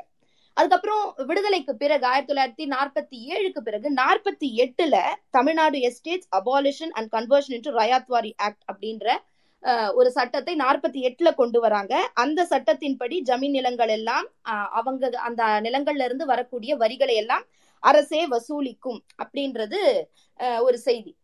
இப்ப நாற்பத்தி இப்ப நம்ம ஜமீன்தாருக்காக போட்டோம். ஆனா இன்னொரு கோரிக்கையும் இருக்கு. அஹ், இனாம்தாரர்களையும் ஒழிக்க வேண்டும். இப்ப இனாம்தாரர்கள் யாரு அப்படின்னு நாம பார்த்தா அஹ், இந்த நிலங்கள் என்னன்னா இது பார்ப்பனையர்கள் வைத்துக் கொண்டிருக்கக்கூடிய நிலங்கள். இன்னைக்கு வந்து நிறைய பேர் சொல்றாங்க இல்லையா ராஜராஜ சோழன் பரம்பரை. அந்த ராஜராஜ சோழன் என்ன பண்ணாரு? அவர் வந்து பார்ப்பனர்களை அதிக அளவுல குடியேற்றம் செய்தார். வேத பள்ளிகள் திறக்கிறதுக்கு உதவி செஞ்சார். பார்ப்பனர்களுக்கு ரொம்ப இலவசமாவே நிறைய நிலங்களை கொடுத்தார். இதனாலதான் பார்ப்பனர்களிடம் நிலங்கள் வந்து எப்படி வந்ததுன்னா இந்த இனாமா கொடுக்கறது. எந்த ஒரு பொருளுமே வாங்கி கொள்ளாம அப்படியே மன்னர்கள் தூக்கி கொடுத்தாங்க பார்ப்பனர்கள் கிட்ட அப்ப அதுதான் இனாம் இனாம்தாரர் அப்படின்னு சொல்லக்கூடிய அந்த நிலங்கள். அப்ப அந்த நிலங்களை மீட்டெடுக்கணும்னு ஆயிரத்தி தொள்ளாயிரத்தி நாற்பத்தி எட்டுல அண்ணா அவர்கள் ஈரோட்டு மாநாட்டுல பேசுறாரு. நாங்க வந்து ஜமீன்தாரரையும் ஒழிக்கணும்னு சொன்னோம் இனாம்தாரரையும் ஒழிக்கணும்னு சொன்னோம். ஆனா சர்க்கார் ஜமீன்தாரர் இனாமா நீங்க சொன்னதோட இடையில சொல்லிடுறேன். இந்த இனாமா வாங்கினவங்க தான் இப்ப வந்து இந்த பெண்கள் வந்து பேருந்துல வந்து உரிமையா போறத வந்து தவறா பேசுறாங்க. ஆமா. இப்போ அதனால இந்த இனாம் நிலங்களையும் வந்து நீங்க ஒழிக்கணும். நாற்பத்தி எட்டுல பேரறிஞர் அண்ணா அந்த மாநாட்டுல ஈரோடு நடந்த மாநாட்டுல வந்து கோரிக்கை வைக்கிறாரு. அது தீர்மானமா போடப்படுகிறது. அப்போ இதை தொடர்ந்து தான் நாம வந்து பார்க்கணும். ஆயிரத்தி தொள்ளாயிரத்தி அறுபத்தி ஒன்பதுல கலைஞர் அரசு தமிழ்நாடு அதாவது இந்த கன்னியாகுமரி மன்னிக்கணும் எழுபத்தி இரண்டுல கலைஞர் அரசு என்ன கொண்டு வராங்கன்னா அந்த Kanyakumari Sreepadam lands abolition and conversion to ryotwari act அப்படின்ற சட்டத்தை கொண்டு வராங்க. இந்த சட்டங்களுடைய பெயர்கள் எல்லாம் ஏன் நாம வந்து திரும்ப திரும்ப சொல்ல வேண்டியது இருக்குன்னா நிறைய பேர் வந்து கலைஞர் எதுவுமே செய்யல. அதாவது ஒரு குறிப்பிட்ட சமூக மக்களுக்காக மட்டும்தான் அவர் பாடுபட்டாரு அப்படின்றதெல்லாம் திரும்ப திரும்ப சொல்றாங்க இல்லையா? அதற்காகவே இந்த சட்டங்களை எல்லாம் நம்ம மறுபடியும் மறுபடியும் சொல்ல வேண்டியிருக்கு. இந்த சட்டத்தினுடைய முக்கியத்துவம் என்ன அப்படின்னு பாத்தீங்கன்னா பத்மநாபசாமி கோயில் இருக்கு. அது வந்து முழுக்க முழுக்க நம்பூதிரி பார்ப்பனர்களுக்கு கீழே இருந்தது. அதை வந்து அந்த நிலங்களை அரசு வந்து கையகப்படுத்துது. ரயத்வாரி நிலங்களா மாத்துது. அரசு தான் அந்த நிலங்களுக்கான வரியை வசூலிக்கும்னு மாத்துது. இதை வந்து நம்ம இன்னைக்கு படிக்கும் பொழுது அப்படியே ஆக்ட் சொல்லிட்டு போயிடுறோம். ஆனா நீங்க எண்ணி பாருங்க. அஹ் அண்ணா மறைகிறார். மறைந்த உடனே கலைஞர் வராரு. வந்த உடனே இந்த சட்டத்தை கொண்டு வரும்பொழுது மிகப்பெரிய எதிர்ப்பு வருகிறது. ஏன்னா நமக்கு அண்ணாண்டு காலமா நம்ம எவ்வளவுதான் பேசினாலும் அரசியல்ல சமூக ரீதியாக பண்பாட்டு ரீதியாக பார்ப்பனர்களுடைய அடிமையா தான் இருக்கிறோம் நீங்க மனு சாஸ்திரத்தை எடுத்துக்கிட்டீங்கன்னா அது மனு சாஸ்திரம் என்ன சொல்லுது? சூத்திரன் சொத்தை பார்ப்பனர்கள் யாரிடமும் கேட்காமல் அபகரித்து செல்லலாம் அப்படின்றதுதான் இந்து மத சாஸ்திரம். அப்ப இவர் எங்க போய் அவர் வந்து அந்த ஆணி வேற போய் டச் பண்றாரு கலைஞர்? ஸ்ரீபதம் லேண்ட்ஸை வந்து எடுக்கிறாரு. எடுத்து அரசுக்கு அது உரிமை அப்படின்னு கொண்டு வரும் பொழுது அது அதுக்கு எதிர்த்து உச்சநீதிமன்றம் வரைக்கும் அவங்க போறாங்க. நம்ம அனைத்து ஜாதியினரும் அர்ச்சகர்னு சொல்லும் பொழுது அந்த சட்ட போராட்டத்தை எத்தனை வருடங்களா பார்த்தோம். அதே மாதிரி ஒவ்வொரு சட்டம் கலைஞர் கொண்டு வரும் பொழுதும் அந்த ஆதிக்க ஜாதியில இருக்கக்கூடியவர்கள் அல்லது அந்த நிலவுடைமை சமூகத்தை சேர்ந்தவர்கள் அந்த தீர்ப்பை அந்த சட்டத்தை எதிர்த்து அவங்க வந்து நீதிமன்றத்துக்கு போகும் பொழுது ஒவ்வொரு தடவையும் பல ஆணைகளை போட்டு அந்த சட்டத்துல இருக்கக்கூடிய அந்த ஓட்டைகள்லாம் அடைச்சு அந்த சட்டத்தை வந்து இறுதி வடிவத்திற்கு கொண்டு வருகிறார் கலைஞர். இது ரொம்ப முக்கியம். ஏன்னா ஒரு தேர்தல் அரசியல்ல இருந்து கொண்டு அந்த ஆதிக்கத்தினுடைய வேரை போய் டச் பண்றது வந்து அவ்வளவு சுலபமான காரியம் இல்லை. இன்னைக்கு வரைக்கும் கலைஞர் மேல ஏன் அந்த பார்ப்பனர்களுக்கு அவ்வளவு வெறுப்பு இருக்கு அப்படின்றத நீங்க நன்றாக வந்து நம்மளால உணர முடியும். கலைஞர் மறைஞ்ச போது நரகாசுரன் இறந்துட்டாரெல்லாம் அவங்க போடுறாங்கன்னா அதுக்கு காரணம் என்னன்னா அவங்களுடைய அடி மடியில வந்து அவர் கை வைக்கிறாரு.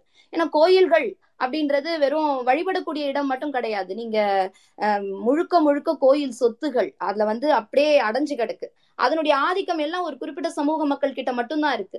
அதனுடைய ஒரு தொடர்ச்சி தான் இந்து அறநிலையத்துறையை கொண்டு வரும் பொழுதும் இன்னைக்கும் பாஜக என்ன சொல்றாங்க? அதை வந்து நீங்க எடுக்கணும் அப்படின்னு சொல்றதுக்கு காரணம் ஆதிக்கத்தினுடைய அந்த வேரை போய் அவரு அடிச்சு அது விழுத்துறாரு. அதனாலதான் கலைஞர் மேல அவங்க சொல்லக்கூடிய அத்தனை குற்றச்சாட்டுகளுக்கும் அதுதான் அடிப்படை. அதே போல பார்ப்பனர்களுக்கு இந்த பிரச்சனைனா இன்னைக்கும் நீங்க வெளிநாட்டுல இருக்கும் பொழுது பார்க்கலாம். அஹ் யார் முதல்ல வந்தாங்க ஐம்பது வருஷத்துக்கு முன்னாடினா பார்ப்பனர்கள் வந்தாங்க. பார்ப்பனர்களுக்கு அப்புறம் யார் வந்தாங்க அப்படின்னா நிலவுடைமை சமூகத்தை சார்ந்தவர்கள் தான் இங்க வெளிநாட்டுக்கு வராங்க. இப்ப அவங்க கிட்ட நீங்க கலைஞரை பத்தி பேசும்போது ஒரு கடுமையான எதிர்ப்பு கலைஞர் மேல அவங்களுக்கு இருக்கும். ஏன் இவங்களுக்கு இவ்ளோ கலைஞர் மேல கோபம் இருக்கு? அதுக்கு அவங்க ஈழமுக முடி எல்லாத்தையும் போட்டுப்பாங்க. ஆனா உண்மை என்னன்னா காமராஜர் ஆட்சி காலத்துல முப்பது ஏக்கர் அந்த லேண்ட் சீலிங் ஆக்ட் கொண்டு வந்தாங்க. அது முப்பது ஏக்கர் ஒரு விவசாய குடும்பத்துல இருக்கிறவங்க வச்சுக்கலாம் அப்படின்றது. ஆனா அதை கூட அவங்க சரியா நடைமுறைப்படுத்தல. ஆனா கலைஞர் ஆட்சிக்கு வரும்பொழுது என்ன பண்றாரு? முப்பது வந்து பதினஞ்சு ஏக்கரா மாத்துறாரு. ஒரு விவசாய குடும்பம் பதினைந்து ஏக்கர் தான் நிலம் வச்சுக்கலாம் அப்படின்றத கொண்டு வராரு. ஆயிரத்தி தொள்ளாயிரத்தி எழுபது Tamil Nadu land reforms reduction of ceiling of on land act அப்படின்ற அந்த சட்டத்தின் வழி அவர் கொண்டு வரார். அப்போ அது எவ்வளவு பெரிய ஒரு புரட்சி? அந்த நிலங்களை வாங்கி அவர் என்ன பண்றாரு? அவர் மக்களுக்கு பகிர்ந்து கொடுக்கிறார். யாருக்கெல்லாம் நிலம் இல்லையோ அவங்களுக்கு பகிர்ந்து கொடுக்கிறார். அஹ் இதுல ரொம்ப முக்கியமான இன்னொரு செய்தியும் இருக்கு. இந்த கலைஞர் அவர்கள் இந்த நிலங்களை எல்லாம் வாங்கி அதை வந்து அரசுடைமை ஆக்குகின்ற பொழுது அத ஒரு கட்டத்துல அஹ், இலங்கையில இருந்து வரக்கூடிய அந்த மக்கள் அதாவது இந்த நீலகிரி மாவட்டம் அந்த நீலகிரி மாவட்டத்துல அந்த கூடலூர் ஜென்மம் எஸ்டேட்ஸ் அப்படின்ற அந்த நிலங்கள் அது முழுக்க முழுக்க ஜமீன்தார் கட்டுப்பாட்லயும் அந்த பார்ப்பனர்கள் கட்டுப்பாட்லயும் இருக்கு. அதை கிட்டத்தட்ட எண்பதாயிரத்தி எண்பத்தி எட்டு ஏக்கர் நிலங்களை கலைஞர் வந்து அரசுடைமையாக்குறார். அப்ப அந்த நிலங்களை என்ன பண்றாரு அப்படின்னு கேட்டா அந்த காலகட்டத்துல அவர் நில அரசுடைமை ஆக்குகின்ற பொழுது மலையக தமிழர்களை தமிழ்நாட்டுக்கே திருப்பி அனுப்பி கொண்டிருந்தார்கள் ஈழத்துல இருந்து. மலையக த- மலையக தமிழர்களை பற்றி நமக்கு தெரியும். தமிழ்நாட்டுல இருந்து அங்க போனவங்க அவங்கள திருப்பி அனுப்பும் பொழுது அவங்களுக்கு டான்டி அப்படின்ற அரசு தேயிலை தொழிற்சாலையை நிறுவி அந்த மக்களுக்கான வேலை வாய்ப்பை அவர் உருவாக்கி கொடுக்கிறார். அப்போ அஹ், ஒரு இடத்துல அவர் செய்யக்கூடிய ஒரு சட்டம் அவர் கொண்டு வராருன்னா அந்த சட்டத்தை வச்சு இன்னொரு அஹ், சமூக இன்னொரு பகுதி மக்கள் அதனால பயனடை ப- பயனடைகின்றார்கள். அதுதான் கலைஞருடைய அந்த ஒவ்வொரு திட்டத்திலையும் நம்மால பார்க்க முடியும். இப்படி நம்ம நிறைய செய்திகளை வந்து சொல்லிட்டே போலாம். ரொம்ப முக்கியமா அஹ், நமக்கு தெரியும் இந்த கிராம நிர்வாகிகள் பதவிகள் எல்லாமே வந்து அது பரம்பரை பதவிகளா இருந்தது. கர்ணம் மணியம் அப்படின்னு நம்ம கேள்விப்பட்டிருக்கோம் அதெல்லாம் ஆஹ், ஒழிச்சிட்டு நீங்க வந்து தேர்வு மூலமாகத்தான் இந்த பதவிகளுக்கு வர முடியும். எல்லா ஜாதியை சேர்ந்தவர்களும் தேர்வு எழுதுனா இந்த பதவிக்கு வரலாம் அப்படின்றத கலைஞர் தான் கொண்டு வர்றாரு. ஏன்னா நீங்க ஒரு குறிப்பிட்ட சமூகம் ஏன்னா கிராமங்கள் அப்படின்னு எடுத்துக்கிட்டா இன்னைக்கும் நிறைய பேர் என்ன சொல்றாங்க? கிராமம் போல வருமா? அப்படின்னு கேட்கறதுக்கு பின்னாடி இருக்கக்கூடிய அரசியல் என்னன்னா கிராமத்துலதான் ஜாதியம் இன்னும் இறுக்கமா இருக்கு. அப்ப நீங்க அந்த கிராமத்துல இந்த ப கர்ணம் மணியம் இவங்க எல்லாம் யாரு பெரும்பான்மையா இருப்பாங்கன்னா அந்த கிராமத்துல இருக்கக்கூட ஆதிக்க ஜாதியை சேர்ந்தவர்களோ இல்ல பெரும்பான்மை ஜாதியை சேர்ந்தவர்களோ தான் அந்த பதவிக்கு வர முடியும் பரம்பரை பரம்பரையா. அப்போ அந்த ஊர்ல இருக்கக்கூடிய ஒரு பட்டியலின சமூகத்தரை சேர்ந்தவரோ இல்ல அந்த ஊர்ல சிறுபான்மை ஜாதியாராக இருக்கக்கூடியவர்களோ ஒரு அரசு சான்றிதழோ இல்ல வேற ஏதாவது சான்றிதழுக்கு போய் வாங்கணும்னா கூட அவங்களால முடியாது எளிதாக வாங்க முடியாது. அப்போ அவர் அந்த அஹ், தேர்வை கொண்டு வந்து அந்த பதவிகளை ஒழிக்கிறாரு. எல்லா ஜாதி மக்களும் தேர்வு எழுதுனா நீங்க அஹ், இந்த கிராம நிர்வாக பதவிக்கு வரலாம் அப்படின்றது அது ஒரு மிகப்பெரிய புரட்சி. இப்ப இதை எல்லாவற்றையுமே கலைஞர் அரசியலில் இருந்து கொண்டு தேர்தல் அரசியல் இருந்து கொண்டு செய்றாரு. ஏன்னா நீ- நீங்க வந்து நல்லா யோசிக்கணும். அஹ், முழுக்க முழுக்க இந்த ஊடகங்களாக இருக்கட்டும் இன்னைக்கு கூட நாம பாக்குறோம் ஊடகங்கள் முழுக்க யார் கட்டுப்பாட்டுல இருக்குன்னு. அப்போ கலைஞர் வந்த பீரியட் அந்த அவர் முதலமைச்சரா வருகின்ற பொழுது ஊடகங்கள் முழுக்க முழுக்க பார்ப்பனர்கள் கட்டுப்பாட்டிலையும் பனியா கூட்டத்தினருடைய கட்டுப்பாட்டிலையும் தான் இருக்கு. அப்படி இருக்கும் பொழுது இவங்களை எதிர்த்து கொண்டு அவர் சட்டங்களை கொண்டு வரும் பொழுது அவருக்கு எதிராக கட்டமைக்கப்பட்ட அந்த அவதூறுகள் இன்னைக்கு வரைக்கும் நிலைத்திருக்கிறதுக்கு காரணம் என்னன்னா இவர் அவங்களுடைய அந்த ஒவ்வொரு ஆதிக்கத்தையும் போய் உடைக்கிறாரு. அவங்களால அதை ஏத்துக்க முடியல. அதனால திரும்ப திரும்ப பொய்களை கட்டமைச்சு அ- அவதூறுகளை கட்டமைத்து அவர் ஏதோ ஒரு பெரிய அஹ், எதுவுமே செய்யாதவர் அப்படின்ற அந்த நிலைக்கு வந்து தமிழ்நாட்டு மக்கள்ல பாதி பேரை நம்ப வைக்கிறாங்க. ஆனா திரும்ப திரும்ப நாம இந்த வரலாற்றை படிக்கின்ற பொழுதுதான் கலைஞர் எந்த அளவுக்கு நமக்கு அஹ், சட்டங்கள் மூலமாக தேர்தல் அரசியலில் இருந்து கொண்டு செய்திருக்கிறார் அப்படின்னு நமக்கு தெரியும். ஏன்னா அவர் தேர்தல் அரசியல் அப்படின்னு சொல்லும் பொழுது எல்லா மக்களுக்குமான முதலமைச்சராகவும் இருக்கிறார். அப்போ ஒரு கூட்டத்தை மட்டும் அவர் வந்து திருப்திப்படுத்த முடியாது. எல்லாரையும் அவர் அரவணைத்து போக வேண்டும். அதே நேரத்துல ஆதிக்கத்துல இருக்கக்கூடியவங்களுடைய அந்த ஆதிக்கத்தை எதிர்த்து நீங்க ஒரு சட்டம் கொண்டு வர பொழுது கடுமையான அடி கிடைக்கும். அதையும் தாங்கிக் கொண்டு அதை எதிர்கொண்டுதான் அவரு அவர் பயணிக்கிறார் இது வந்து என்னுடைய முதல் சுற்று வாதத்துல நான் இந்த செய்தியை மட்டும் நில அஹ், உரிமைக்காக கலைஞர் என்னென்ன செஞ்சாரு அப்படின்ற அந்த ஒரு நிலையை மட்டும் எடுத்து வைக்கிறேன். அடுத்த சுற்றுல என்னுடைய மற்ற செய்திகளை நான் சொல்கிறேன். நன்றி வணக்கம். சிறப்பு தோழர். இது வந்து முதல் சுற்று மாதிரியே தெரியல. இதுதான் வந்து நிறைவு சுற்றோ அப்படிங்கிற ரேஞ்சுக்கு வந்து நிறைய இது அடுக்கடுக்கா அடுக்கிட்டே போறீங்க. ரெண்டு பேருமே கனிமொழி அவர்களும் சரி செல்வம் அவர்களும் சரி பாயிண்ட்ஸ் எழுதி வச்சு பேப்பரோட வந்திருக்கிறீங்க. பேப்பர் இல்லாத நடுவர் நான் மட்டும்தான். நான் வந்து பேப்பரை வச்சுக்கிட்டு நீங்க சொல்ற பாயிண்ட்ஸை வந்து நோட் பண்ணிட்டு இருக்கேன். அதுவும் இல்லாம அதுக்கு ஒரு தைரியம் என்ன அப்படின்னா சரி கலைஞர் பற்றி பேசுறீங்க. அவர் இருக்காரு. ஸோ எப்படி இருந்தாலும் அவரை பத்தி நம்ம சொல்லி இது பண்ணிக்கலாம் அப்படிங்கிற ஒரு தைரியத்துல தான் நீங்க சொல்லும் போதே நிறைய டாபிக் வந்து சொல்லும் போது எனக்குமே ஒரு இடத்துல வந்து எப்படி செல்வாக்கு அவர் பேசும்போது எனக்கு ஒரு டவுட் வந்துச்சோ? அவருக்கு வந்து அஹ், சமூகம் தானே என்ன அரசியல் பக்கம் பேசுறாரோ அப்படிங்கிற மாதிரி உங்களுதுலயும் வந்து எனக்கு கொஞ்சம் டவுட் இருந்துச்சு. என்ன நீங்க வந்து அரசியல் தானே? நீங்க வந்து சமூகத்தை பத்தி பேசுறீங்களோன்னு நினைச்சேன். ஆனா நீங்க எல்லா இதுலயுமே கடைசியா வந்து இது எல்லாமே சட்டத்தின் மூலம் அரசியல் தேர்தல் அரசியல் மூலம் தான் சாதிச்ச அப்படின்னு சொன்னீங்க. அதுலயும் வந்து ஆஹ் அந்த மும்மனை தாக்குதல் இருந்துச்சு. வெறும் டெல்லி மட்டும் இல்லாம இந்த பா இந்த பார்ப்பனிய கூட்டம் மட்டும் இல்லாம ஏன்னா அதுதான் நம்ம இந்த டூ ஜில வந்ததுன்னு காரணமே அந்த அதுதான். ஆஹ் இந்த முதலாளிகளுடைய இது அதுவும் குறிப்பா பார்ப்பனிய இதோட இது அதுக்கு அடுத்தது வந்து பாத்தீங்கன்னா இந்த கொள்கை. அதுதான் வந்து ரொம்ப முக்கியம். ஆனா இந்த இடத்துல வந்து கொள்கைக்குமே தேர்தல் அரசியல் வந்து இதாச்சு அப்படின்னு வந்து சொன்னீங்க. ஸோ இப்ப செல்வாக்கு வந்து ரொம்ப கிரிட்டிக்கலா இருக்கும்னு நினைக்கிறேன். வாங்க செல்வா சொல்லுங்க உங்களோட இரண்டாம் கட்டம். அதுக்கு முன்னாடி வந்து இங்க கேட்டுட்டு இருக்கிறவங்க வந்து யாராவது வந்து பேசணும் அப்படின்னு விருப்பப்பட்டீங்கன்னா ஏன்னா நம்ம ஸ்டார்டிங்லயே சொல்லியிருந்தோம். இந்த பிரதிமன்றத்துல வந்து உங்களுடைய பங்களிப்பும் இருக்கும் அப்படின்னு சொல்லிட்டு. ஸோ இரண்டு பேருடைய டாபிக்கும் வந்து அரசியலா சமூக நீதிலாம் இதுல யாராவது ஒருத்தங்க இல்ல இல்ல செல்வா சொல்றது கரெக்டா இருக்கு அப்படின்னு நினைச்சீங்களாலும் சரி இல்ல கனிமொழி அவங்க சொல்றது கரெக்டா இருக்கு அப்படின்னு நினைச்சீங்களாலும் சரி உங்க கையை உயர்த்துங்கள். இல்லைன்னா வந்து பாலாக்கு மெசேஜ் பண்ணுங்க. உங்களையும் பேச வைப்போம். செல்வா வாங்க உங்க இரண்டாம் கட்டம். நன்றி நெட்டிசன். நான் சொன்ன மாதிரி அவங்க பேசும்போது நிறைய நில சீர்திருத்த சட்டங்கள்லாம் கொண்டு வந்தார். அதுக்கான முதல்ல ஒரு வாக்கியம் சொன்னாங்க. அவர் வந்து பெரியாரோட அந்த ஆயிரத்தி தொள்ளாயிரத்தி முப்பத்தி மூணு ராசிபுரம் ஜமீன்தார் அல்லாதவர் மாநாட்டில் ஆரம்பித்து எப்படியெல்லாம் வந்தது அதை வந்து அதை நிறைவேற்றுறது நிறைவேத்துறது தேர்தல் அரசியலில் தான் அப்படின்னு சொன்னார். அது நான் மறுக்கலை. யாரும் மறுக்க முடியாது. தேர்தல் அரசியலில் தான் வந்து எல்லாம் சாதிக்க முடியும்னு பேரறிஞர் அண்ணா திமுகவே தொடங்கப்பட்டது.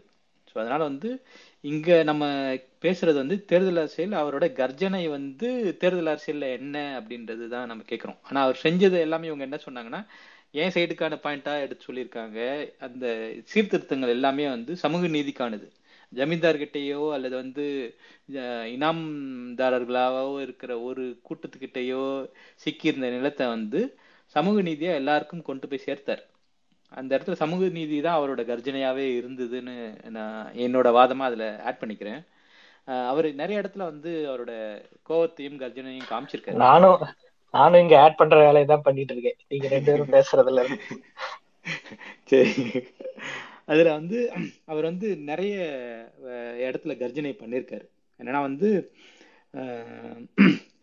பெரியாருக்கு வந்து இறுதி மரியாதை செய்யும் போ செய்ய சொல்லும்போது உங்களால் இவருக்கு வந்து அரசியலில் அதாவது பொலிட்டிக்கலாக ஒரு பதவியில் அரசாங்க பதவியில் இல்லாதவர் அதனால் பண்ண முடியாது சொல்லும்போது மகாத்மா காந்திக்கு செஞ்சுருக்காங்க. அதை வந்து என்னோட தலைவனுக்கு நான் செய்வேன் பெரியாருக்கு செய்யாமல் வேறு யாருக்கு செய்ய முடியாது இதனால ஆட்சியே போனாலும் பரவாயில்ல அப்படின்னு சொல்லி அப்போ வந்து கர்ஜனை பண்ணார். அது எனக்கு தெரிஞ்ச ஒரு கர்ஜனை.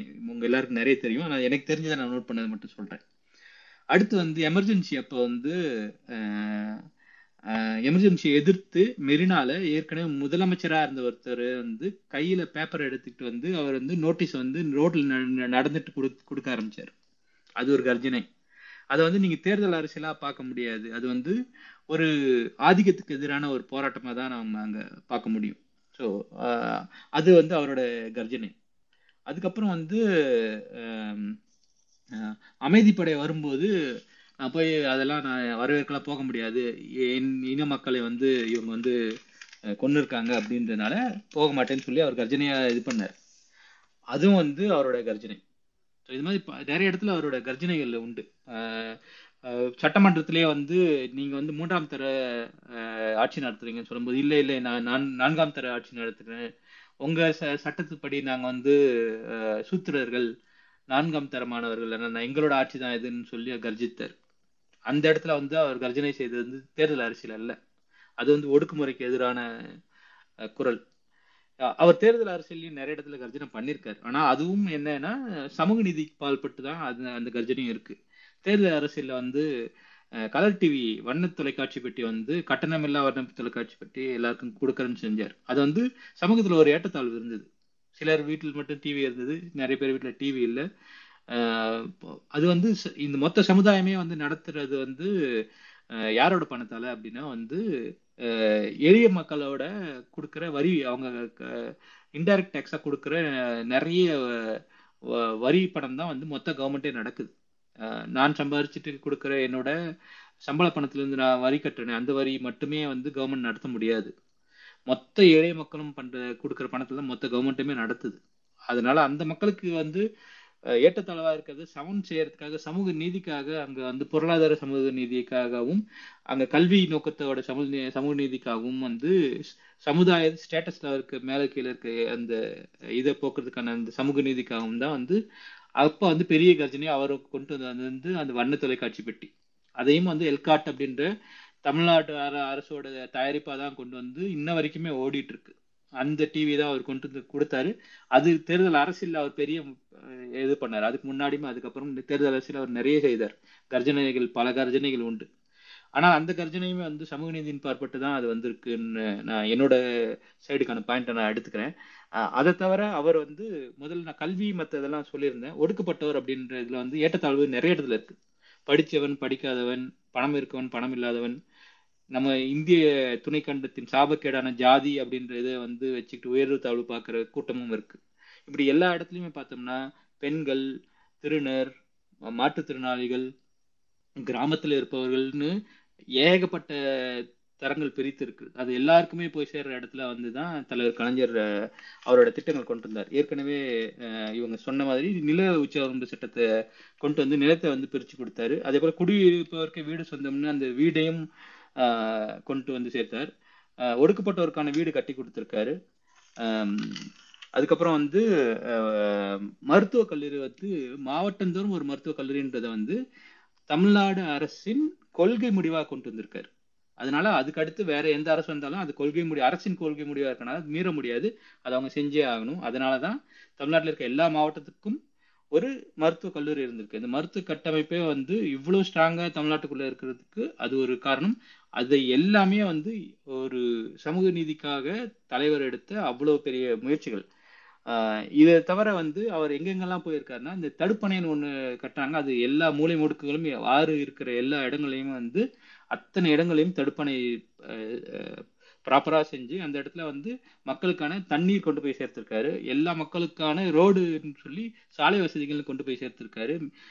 மின் வசதிகள்னு எல்லாமே சமூக நீதி கொண்டு போய் சேர்த்துருக்காரு. பெண்களுக்கான கல்வி வந்து மேம்படுறதுக்காக தாலிக்கு தங்கம்னு சொல்லி அதன் மூலமாகவும் அவங்கள படிக்க வைக்கிறதுக்காக அவங்கள படிக்க வச்சிருக்காரு. மருத்துவம் பெண் கல்வின்னு ஆரம்பிச்சு இருக்கிற எல்லா வகையிலுமே சொல்லி சேர்த்துருக்காரு சேர்த்திருக்காரு. பெண்களே கேட்காம சொத்தில் சம உரிமை அப்படின்னு சொல்லி அந்த பெரிய விஷயமும் கொண்டு வந்து சேர்த்திருக்காரு. இது எல்லாமே கர்ஜனை. ஆயிரத்தி தொள்ளாயிரத்தி எண்பத்தி ஒன்பதில் அஹ், தமிழ்நாடு தான் முதலில் தலை தலைவர் கலைஞர் தான் பெண்களுக்கு சொத்தில் சம உரிமை. இந்து அப்படின்ற இந்த ஜாதி கட்டமைப்பு உள்ள இந்த இந்திய துணைக்கண்டத்தில் அது வந்து ஒடுக்கப்பட்ட மாதிரி இருந்திருக்க பெண்களுக்கு கிடையவே கிடையாது. அது வந்து சட்டப்படி அவங்களுக்கு சம உரிமைன்னு கொண்டு வந்திருக்காரு. இது பெரிய கர்ஜனை. இந்த மாதிரி பல கர்ஜனைகள் வந்து செ- செஞ்சிருக்காரு. அதே நேரத்தில் அவர் பேசும்போது நிறைய விரல சொல்லியிருக்காரு. அவரோட வார்த்தையிலேயே நமக்கு தெரிஞ்சிருக்கும். அவர் வந்து ராமர் வந்து எந்த இன்ஜினியரிங் காலேஜில் படிச்சாருன்னு அவர் கேட்டதும் வந்து சேத சமுத்திர திட்டம் வர்றதுக்காக தான். அதே இதில் கடைசியாக ஒரு விஷயம் சொல்லி நான் முடிக்கலான்னு இருக்கேன். கட்டை விரலோ தலையோ காணிக்கையாக இந்நாளில் எவனும் கேட்டால் பட்டை உரியும் சுடுகாட்டில் அவன் கட்டை வேகும் அப்படின்னு வந்து கர்ஜிச்சிருக்கார். இப்படி வந்து நீட்ன்ற விதத்துல இப்போ ஒருத்தன் வரான். நீட்டை வச்சு நம்ம படிப்பை இது பண்றான். இது மாதிரி வந்து காணிக்கையா கேட்கறேன்னு சொல்லிட்டு கேட்குற மாதிரி பழைய காலத்து விஷயங்கள்லாம் கொண்டு வர்றவங்கள இவ்வளவு டேரிங்கா வந்து தலைவர் வந்து கர்ஜனையோட எ- எதிர்த்து அடிச்சது யாருக்காக அடிச்சிருக்காங்கன்னா அதுல சமூக நீதி தான் விஞ்சி இருக்கு அப்படின்னு நான் ஒரு தீர்க்கமாவே நானும் சொல்லிக்கிறேன். இன்னொரு ஒரு தீர்க்கமான மு- முடிவு என்னன்னா எனக்காக இந்த சமூக நீதியேன்னு சொல்லி ட்வீட் போட்ட என்னோட நண்பர்களையும் கூட்டு சேர்த்துக்கிட்டு ஒரு எல்லாம் சேர்ந்து இது ஒரு கோரிக்கையாகவே நடுவரிடம் வைத்துவிட்டு இது எனக்கு என் பக்கமே தீர்ப்பு வழங்குமாறு வேண்டி விரும்பி கேட்டுக்கொண்டு முடித்துக் கொள்கிறேன். நன்றி. நன்றி நன்றி. செல்வா அஹ் செல்வா பேசும்போது கேட்டா செல்வா பேசுறது கரெக்ட் தானே அப்படின்னு தோணுது. கனிமொழி அவங்க பேசுறது கேட்டா கனிமொழி சொல்றது கரெக்ட் தானே அப்படின்னு தோணுது. அஹ் இப்ப ச- ரெண்டாம் கட்டத்துல வந்து கனிமொழி அவங்க பேசுவாங்க. முன்னாடி வந்து சலீம் ஆதினி வணக்கம். இவங்க ரெண்டு கனிமொழியை கனிமொழி ரெண்டாவது கட்டம் பேசுனதுக்கு அப்புறமா உங்க உங்க ரெண்டு பேர்த்துல வந்து பேச கூப்பிடுறோம்.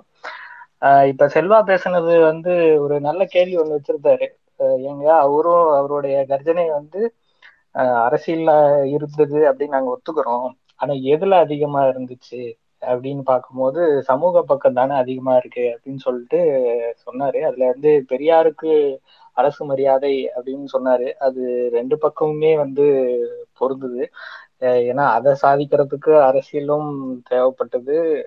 பதவி முதல்வர் இதுவும் தேவைப்பட்டது. இன்னொன்னு வந்து இப்ப பெரியாருக்கு மரியாதை சொன்னதுன்னு சொன்னதுனால இப்ப நிறைய பேர் இந்த இந்த சோசியல் மீடியால வதந்தி எல்லாம் பரப்பியிருக்காங்க கலைஞர் வந்து யாருக்குமே எந்த மரியாதையும் கொடுக்கல அப்படின்னு சொல்லி. அவர் பெரியாருக்கு மட்டும் மரியாதை வந்து கொடுக்கல. காமராஜருக்கு அந்த இடம் ஒதுக்குறது கூட அவங்க கேட்டுக்கிட்டனாலதான் அந்த எரியூட்டுறதுக்கு வந்து இது. அதுவும் அவரே நேரடியா போயிட்டு கொற்ற மலையில நின்று இது பண்ணாரு. எம்ஜிஆரோடைய இதுக்கு நினைவிடத்துலயும் கூட வந்து இந்த நிழல் கூடை இதெல்லாம் ஃபர்ஸ்ட் அவர் தான் அமைச்சாரு. அதுக்கப்புறமா தான் வந்து அதை மாத்திட்டு ஆஹ் இவங்க வந்து அவங்களுக்கு தகுந்த மாதிரி வந்து வச்சுக்கிட்டாங்க. ஆஹ் அப்ப ராஜாஜிக்கு வந்து இது பண்ணாரு. ஸோ எல்லாருக்குமே ஆஹ் வந்து உரிய மரியாதை இன்னைக்கு நம்ம பாக்குற அந்த கடற்கரையில இருக்கிற எல்லா நினைவகங்களா இருந்தாலும் சரி நினைவு மண்டலங்களா இருந்தாலும் சரி இல்ல தமிழ்நாட்டுல இருக்கக்கூடிய எல்லா சிலைகளா இருந்தாலும் சரி மணிமண்டபங்களா இருந்தாலும் சரி எல்லாத்துக்குமான மரியாதை வந்து செய்தவர். ஆஹ் வாங்க உங்களுடைய இரண்டாம் கட்ட ஆஹ் பதிவை த- தகவலை பதிவு செய்யுங்க. அனைவருக்கும் மீண்டும் வணக்கம். எனக்கு முன்னாடி பேசின தோழர் சொன்ன செய்திகள் அதாவது சமூக நீதியில தான் கலைஞருடைய கர்ஜனை இருக்கு அப்படின்றத சொன்னாரு. இதுல நுட்பமா நம்ம பார்க்க வேண்டிய செய்தி என்ன அப்படின்னா எல்லாருமே தேர்தல் அரசியல்ல இருக்கிறவங்க எல்லாமே சமூக நீதிக்காக குரல் கொடுக்கறது இல்லை. அந்த தேர்தல் அரசியலுக்குள்ள நிறைய நெருக்கடிகளை அவங்க சந்திக்கணும். இருந்தாலும் அந்த தேர்தல் அரசியல்ல இருக்கக்கூடிய அந்த நெருக்கடிகளை எதிர்த்து அவங்க பயணிக்கின்ற பொழுதுதான் ஆஹ் அதுதான் அந்த இடத்துல வந்து கலைஞர் தனியா தெரிவார். நீங்க வந்து ரொம்ப எடுத்துக்காட்டுக்கு சொல்லணும்னா ஆஹ் மாநில சுயாட்சி. மாநில சுயாட்சியை கலைஞர் அவர்கள் முன்னெடுத்தது போல அரை நூற்றாண்டாக அவர் தொடர்ந்து பேசிக்கொண்டே வந்தார் இறுதி வரைக்கும். அவரை பார்த்துதான் மத்த மாநிலங்கள் ஓ இதெல்லாம் பண்ணலாமா? டெல்லி எதிர்த்து இதெல்லாம் கேள்வி கேட்கலாம் போல அப்படின்ற எண்ணமே அவங்களுக்கு அப்படிதான் வருது. அஹ் அண்ணா அவர்கள் திராவிட நாடு கோரிக்கையை விட்டு கொடுத்துட்டேன் அப்படின்னு சொல்லும் பொழுது எல்லாருக்கும் வந்து என்ன நினைச்சாங்க? அவ்வளவுதான் இவங்க தனிநாடு கோரிக்கையெல்லாம் விட்டுட்டாங்க அப்படின்ற ஒரு ஏளன பேச்சுக்கள் வந்திருக்கும். ஆனா அண்ணா வந்து ரொம்ப தெளிவா சொன்னாரு. அதற்கான காரணங்கள் அப்படியே தான் இருக்கு நாங்க ஒத்தி தான் வைக்கிறோம் அப்படின்னாரு. அந்த புள்ளியில இருந்து தான் அந்த மாநில சுயாட்சி அஹ், குரல் வந்து எழுகின்றது. அஹ் எழுபத்தஞ்சுல நெருக்கடி கொண்டு வராங்க. எமர்ஜென்சி இந்திரா காந்தி அம்மையார் வந்து அஹ், கொண்டு வரும் பொழுது த- இந்தியாவிலேயே தமிழ்நாட்டுல தான் அதனுடைய எதிர்ப்பு. அதற்கு எதிரான தீர்மானம் போடப்பட்டதாக இருக்கட்டும் நீங்க ஜனநாயகத்தை குழி தோண்டி புதைக்கின்றீர்கள் என்று சொன்னதாக இருக்கட்டும் கலைஞர் தான் அதை முன்னெடுக்கிறாரு. இன்னும் சொல்ல போனோம்னா அஹ், நெருக்கடி காலகட்டம் நம்ம நிறைய பேர் அதை படிச்சிருப்போம். குறிப்பா நம்ம நெஞ்சுக்கு நீதி படிச்சா அந்த காலகட்டத்துல அவர் எப்படி அதை கையாண்டாருன்றதே நமக்கு ஒரு பெரிய பாடம். ஏன்னா நம்ம வந்து சும்மா ஒரு அலுவலகத்துல நம்மளை வந்து கார்னர் பண்ணா கூட நம்ம ரொம்ப டென்ஷன் ஆகக்கூடிய ஆளுங்க. ஆனா ஒரு அர ஒன்றிய அரசு ஒரு நாட்டினுடைய முதலமைச்சரை வந்து கார்னர் பண்றாங்க. எல்லாரையும் தூக்கி உள்ள வைக்கிறாங்க. அவரை மட்டும் வெளியில விடுறாங்க. எல்லா தொண்டர்களையுமே அவங்க வந்து சிறையில அடைக்கிறாங்க. இன்றைக்கு முதலமைச்சராக இருக்கக்கூடிய நம்முடைய தமிழ்நாட்டினுடைய முதலமைச்சராக இருக்கக்கூடிய தளபதி அவர்களையும் மிஸ்ஸா சட்டத்துல கைது பண்றாங்க. அவருக்கு வந்து அந்த அளவுக்கு நெருக்கடி கொடுக்குறாங்க. அவருக்கு வந்து ரெண்டே ஆப்ஷன் தான் அந்த ஒன்றிய அரசு கொடுக்குது. ஒண்ணு நீ அடிபணிஞ்சுப்போ இல்லைன்னா கட்சியை கலைச்சிட்டு போ. இதுதான் அவங்க வந்து அந்த நெருக்குதல் கொடுக்கறதுக்கான அத்தனை அவ்வளவு தீவிரமா நெருக்குதல் கொடுக்கறதுக்கான காரணம் அதுதான். ஆனா அதை எதிர்த்து அந்த தேர்தல் அரசியலுக்குள்ள இருந்தே அவர் போராடுறாரு. அவர் சொன்னாரு இல்லையா அண்ணா சாலையில போய் அவரு கொடுக்குறாருன்னா அரசியலுக்குள்ள இருந்து தான் அவரு கொடுக்குறாரு. அஹ், நான் அரசியல்ல விட்டு போயிட்டேன் எனக்கு இவங்க நெருக்குதல் பண்றாங்க அதனால நான் சமூகத்துல போய் மக்கள் கிட்ட போறேன் அப்படின்ற இதுல அவர் போகவே இல்லை. நான் இதுக்குள்ளதான் இருப்பேன். முடிஞ்சா நீ என்ன வேணாலும் பண்ணு அப்படின்ற அந்த நிலையில இருந்துதான் அவருடைய அந்த ஒவ்வொரு அஹ், பயணமும் இருக்கின்றது. குறிப்பா அந்த மாநில சுயாட்சின்னு சொல்லும் பொழுது ஆயிரத்தி தொள்ளாயிரத்தி எழுபத்தி நாலுல சட்டமன்றத்துல அவரு மாநில சுயாட்சி தீர்மானத்தை நிறைவேற்றுகின்ற பொழுது கலைஞர் சொல்றாரு மாநில சுயாட்சினா என்ன? நாங்க கேட்கிற மாநில சுயாட்சினா என்ன? அப்படின்னு சொல்லும் பொழுது கலைஞருடைய வரியிலேயே அதை படிக்கணும்னா கலைஞர் சொல்கிறார் இப்பொழுது இருக்கிற முறைக்கும் நாம் கேட்கிற மாநில சுயாட்சிக்கும் என்ன ஒரே ஒரு சிறிய வேறுபாடு என்றால் இப்பொழுது அதிகாரங்களை கொடுத்தால் திரும்ப எடுத்துக்கொள்கிற உரிமை அவர்களுக்கு உண்டு. மாநில சுயாட்சியிலே அது இல்லை. அதிகாரங்கள் கொடுத்து விட்டால் மறுபடியும் தொட முடியாது. ஆகவேதான் கொடுக்கப்பட்ட அதிகாரங்களை திரும்ப எடுத்துக்கொள்ள முடியாத மாநில சுயாட்சியை நாம் கூறு கோருகிறோம்னு ஆயிரத்தி தொள்ளாயிரத்தி எழுபத்தி நாலுல சட்டமன்றத்துல கலைஞர் சொல்கிறார். அதனுடைய குரல் தான் இன்னைக்கு வரைக்கும் நாம பேசிக்கிட்டு இருக்கிறது. ஒன்றிய அரசு அப்படின்னு இன்னைக்கு நம்முடைய முதலமைச்சர் ஒவ்வொரு இடத்துலயும் அதை முன்னெடுத்து செல்கிறார். அந்த சொல்லாடல் வந்து ஒன்றிய அரசு ஒன்றிய அரசுன்னு சொல்லும் பொழுது அதுக்குள்ள நிறைய பொருள்கள் இருக்கிறது. மத்தியில் கூட்டாட்சி மாநிலத்தில் சுயாட்சி அப்படின்றதனுடைய இன்னொரு வடிவம் தான் ஒன்றிய அரசு நம்ம திரும்ப திரும்ப அவங்களுக்கு நினைவுபடுத்தி கொண்டு இருப்பதற்கான காரணம். இப்ப இது ஒரு செய்தி. இன்னொரு முக்கியமான செய்தி இன்னைக்கு வந்து நம்ம ஒரு போன வாரத்துல நாம பார்த்த செய்தி என்ன அப்படின்னா பிரதமரை வந்து மேடையில வைத்துக்கொண்டு நம்முடைய முதலமைச்சர்கள் நீ தமிழ்நாட்டுக்கு கொடுக்க வேண்டிய வரிகள் எல்லாம் முதல்ல கொடுங்க அப்படின்னு ரொம்ப அஹ், அஹ், துணிவாக அந்த மேடையில பேசினாருன்றதை நம்ம பாக்குறோம் அதுக்கப்புறம் ஒன்றிய அரசு நாங்க கொடுக்குறோம் அப்படின்ற அந்த செய்திகளையும் நாம பார்த்தோம். ஆயிரத்தி தொள்ளாயிரத்தி எழுபதுல கலைஞர் அவர்கள் டெல்லியில் நடைபெற்ற தேசிய வளர்ச்சி குழு கூட்டத்துல கலைஞர் பேசுறாரு. அவரு அந்த கூட்டத்துல இன்னைக்கு வந்து நம்முடைய காலகட்டம் என்பது வேற ரெண்டாயிரத்தி இருபத்தி ரெண்டுல இருக்கும். திமுக என்பது ஒரு பெரிய அரசியல் கட்சியாக உருவெடுத்து இருக்கின்றது இன்னைக்கு நாம குரல் கொடுக்கிறது அப்படின்றது வேற. ஆயிரத்தி தொள்ளாயிரத்தி எழுபதுல கலைஞர் அந்த கூட்டத்துல போய் பேசுகின்றார். என்ன பேசுறாருன்னா நீங்க அது பேசும்பொழுதே அதை படிக்கும் பொழுதே நமக்கு ரொம்ப அஹ், ஒரு இடத்துல வந்து இதை வந்து ஆயிரத்தி தொள்ளாயிரத்தி எழுபதுல கலைஞர் டெல்லியில போய் பேசியிருக்கிறாரு அப்படின்றதே நமக்கு ரொம்ப வியப்பா இருக்கு. அவர் சொல்றாரு இந்த ஐந்தாண்டு திட்ட காலத்தில் தமிழ்நாடு மத்திய அரசுக்கு கடன் தவணையாக சுமார் நூற்றி அறுபது கோடி ரூபாய் திருப்பி தர வேண்டியிருக்கிறது. ஆனால் எங்களுக்கு அளிக்கப்படும் உதவித்தொகையோ நூற்றி நாற்பது கோடி ரூபாய் தான். அறுவ நூற்றி அறுபது கோடி நாங்க திருப்பி தரணும். ஆனா எங்களுக்கு உதவித்தொகை நீ நூத்தி நாற்பது கோடி தான் கொடுக்குறீங்க. உண்மையை சொல்ல போனால் உங்கள் கடனை திருப்பி பெற்றுக்கொள்வதற்காகவே எங்களுக்கு உதவித்தொகை அளிப்பது போல் இருக்கிறது. அப்படின்னு அந்த டெல்லியில போய் அவர் சொல்றாரு. அந் அதோடு சேர்த்து இன்னொரு கோரிக்கையும் வைக்கிறாரு கலைஞர். கூடுதலாக ஒதுக்கப்பட்டுள்ள தொள்ளாயிரம் கோடி ரூபாயில் எங்களுக்கு கணிசமான உதவி அளிக்கப்பட வேண்டும். உரிமைகள் உதாசீனப்படுத்தப்படும் பொழுது உறவு கொண்டதே தவறோ என்கிற சந்தேகம் எங்களுக்கு ஏற்பட்டு விடக்கூடாது. எப்போ? ஆயிரத்தி தொள்ளாயிரத்தி எழுபதுல டெல்லி தேசிய வளர்ச்சி அந்த திட்டக்குழுல உட்கார்ந்துட்டு கலைஞர் வந்து மத்திய அரசிடம் கேட்கிறாரு நீ எங்களுக்கு கடன் கொடுக்கறன்ட்டு எங்க கிட்ட இருந்து கடன் வாங்குறதுக்காகவே நீ எங்களுக்கு கடன் கொடுக்கறது போல இருக்கு. அதை விட நீ உயர்த்தி கொடுக்கணும். அப்பதான் நான் மாநிலத்துக்கான திட்டங்களை செயல்படுத்த முடியும். அந்த நேரத்துலதான் இன்னொரு கோரிக்கையும் வைக்கிறாரு. சேலம் உருக்காலை அப்படின்ற அந்த திட்டத்தை நீங்க கொண்டு வரோம் கொண்டு வரணும் அப்படின்றது பதினைந்து ஆண்டு காலம் கனவு அது. அதை நீங்கள் கொண்டு வர வேண்டும் அப்படின்னு அந்த கூட்டத்துலதான் அவர் கோரிக்கை வைக்கிறாரு. அதே ஆயிரத்தி தொள்ளாயிரத்தி எழுபதாம் ஆண்டு மார்ச் மாதம் இது நடக்குது. ஏப்ரல் பதினேழாம் தேதி நாடாளுமன்றத்தில் அன்றைய பிரதமர் என்ன செய்யறாருன்னா அந்த கோரிக்கையை ஏற்று சேலம் உருக்கு ஆலை துவக்கப்படும் அப்படின்ற அந்த அறிவிப்பை கொடுக்கறாங்க. அப்ப இது ஒரு நீண்ட பயணம். இன்னைக்கு நாம பேசிக்கிட்டு இருக்கிற அந்த மாநில சுயாட்சி மாநில சுயாட்சியினுடைய குரல் அது வந்து ஒரு நீண்ட பயணம். அது கலைஞர் எப்படி ஒவ்வொரு இடத்துலயும் அவர் முன்னெடுத்து செல்கிறார் அப்படின்றத நாம பாக்குறோம் அதே அஹ், இந்த மாநில சுயாட்சிக்காக அவர் குரல் கொடுக்கின்ற பொழுது நெஞ்சுக்கு நீதியில கலைஞர் அதை எழுதியிருக்கிறார். நான் இந்த மாதிரி போய் டெல்லியில பேசினேன். பேசினதை நம்ம மக்கள் புரிஞ்சுக்கிட்டாங்களோ இல்லையோ டெல்லியில இருந்து வெளிவரக்கூடிய ஒரு இதழ் இந்துஸ்தான் டைம்ஸ் அப்படின்ற அந்த இதழ்ல என்எஸ்ஜே அப்படின்றவர் ஒரு கட்டுரை எழுதுறாரு. அந்த கட்டுரையில இருக்கக்கூடிய அந்த செய்திகளை கலைஞர் அப்படியே கொடுக்குறாரு. அதை படிக்கும் பொழுது நமக்கு என்ன தோணும் அப்படின்னா அஹ் வட ஏன்னா வடக்குல இருக்கிறவங்க எப்பவுமே தென்னாட்ட ஒரு கீழ்நிலையில தான் பார்க்கக்கூடிய பார்வை அவங்களுக்கு உண்டு. நேருவுக்கே அந்த பார்வை இருந்தது அப்படின்றத அந்த கட்டுரை சொல்கிறது. குறிப்பா ஆயிரத்தி தொள்ளாயிரத்தி ஐம்பதுகள்ல தமிழ்நாட்டுக்கு வரும்பொழுது அப்ப திராவிட முன்னேற்ற கழகம் தொடங்கி இருந்த நேரம். அப்ப நேரு சொல்றாராம் அது வந்து ஒரு கற்கால கட்சி அதனால ஒன்றும் பண்ண முடியாது அந்த கட்சியால ஒரு பிரயோஜனமும் இல்ல அப்படின்னு சொல்றத அந்த கட்டுரையில குறிப்பிட்டு விட்டு இன்னைக்கு கலைஞர் இந்த அளவுக்கு உயர்ந்து நிற்கிறார் அப்படின்னு அந்த கட்டுரையில எழுதியிருக்காங்க. ஆஹ் அந்த கட்டுரையினுடைய சில வரிகளை வந்து நான் உங்களுக்கு படித்து காட்ட வேண்டும் அப்படின்னு நினைக்கிறேன். காலம் சுழல்கிறது. தனக்கே உரித்தான முறையில் அது பழைய விஷயங்களுக்காக சில இடங்களில் பழிவாங்கவும் செய்கிறது. ஆயிரத்தி தொள்ளாயிரத்தி ஐம்பது வாக்கில் தென்னகத்தில் சுற்றுப்பயணம் செய்த ஜவஹர்லால் நேரு அவர்கள் திமுக கழகத்தை கற்கால கட்சி என்றும் விளைவுகள் எதையும் ஏற்படுத்த முடியாத கட்சி என்றும் அலட்சியப்படுத்தி பேசினார். ஆனால் ஆயிரத்தி தொள்ளாயிரத்தி அறுபதாம் ஆண்டுக்கு பிறகு அந்த கட்சி வளர்ந்துவிட்ட நிலையிலும் தாராள மனப்பான்மையுடன் விளங்குகின்றது. ஒரு தலைவுக்கு ஒரு தலைவருக்குரிய ஆற்றலும் திறமையும் பெற்றவராக அண்ணா அவர்கள் இருந்தார் என்றாலும் அவரிடம் சில அமைதித்தன்மைகளும் நெகிழ்ந்து கொடுக்கும் தன்மைகளும் இருந்தன. இதற்கு மாறாக திரு கருணாநிதி துடிப்புடனும் புது திட்டங்களுடனும் பெரிய குறிக்கோளுடனும் தன்னம்பிக்கையுடனும் செயல்படுகிறார். அப்படின்னு அந்த டைம்ஸ் ஆஃப் இந்துஸ்தான் டைம்ஸ் அப்படின்ற அந்த ஏடு ஆயிரத்தி தொள்ளாயிரத்தி எழுபதுல கலைஞர் போய் அங்க பேசிட்டு வந்த உடனே அவங்க அந்த கட்டுரையை வெளியிடுகின்றார்கள். அப்போ ஒரு மாநில சுயாட்சியினுடைய குரலை தேர்தல் அரசியலுக்குள்ள இருந்து அவரு முன்னெடுக்கிறார். ஏன்னா மற்ற மாநிலங்களுக்கு எல்லாம் பயம். இவங்களை வந்து நீங்க ஒன்றிய அரசை எதிர்த்தா நம்மளுக்கு கொடுக்க வேண்டிய கடனை ஒழுங்கா கொடுக்க மாட்டாங்க.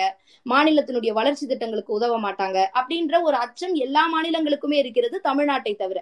தமிழ்நாட்டை பார்த்து தான் அவங்களுக்கும் கொஞ்சம் தெம்பு வருது. சரி நாமளும் பேசலாம் போல. இன்னைக்குதான் கர்நாடகா இந்தி திணிப்பை எதிர்த்து பேச ஆரம்பிக்கிறாங்க. நாம அறுபது எழுபது வருடங்களுக்கு முன்னரே அதை தொடங்கிட்டோம். அப்போ இந்த பயணம் இருக்கு இல்லையா? தேர்தல் அரசியலுக்குள்ள இருந்து நான் இந்தியை எதிர்ப்பேன். தேர்தல் அரசியலுக்குள்ள இருந்து நான் ஒன்றிய அரச கேள்வி கேட்பேன்.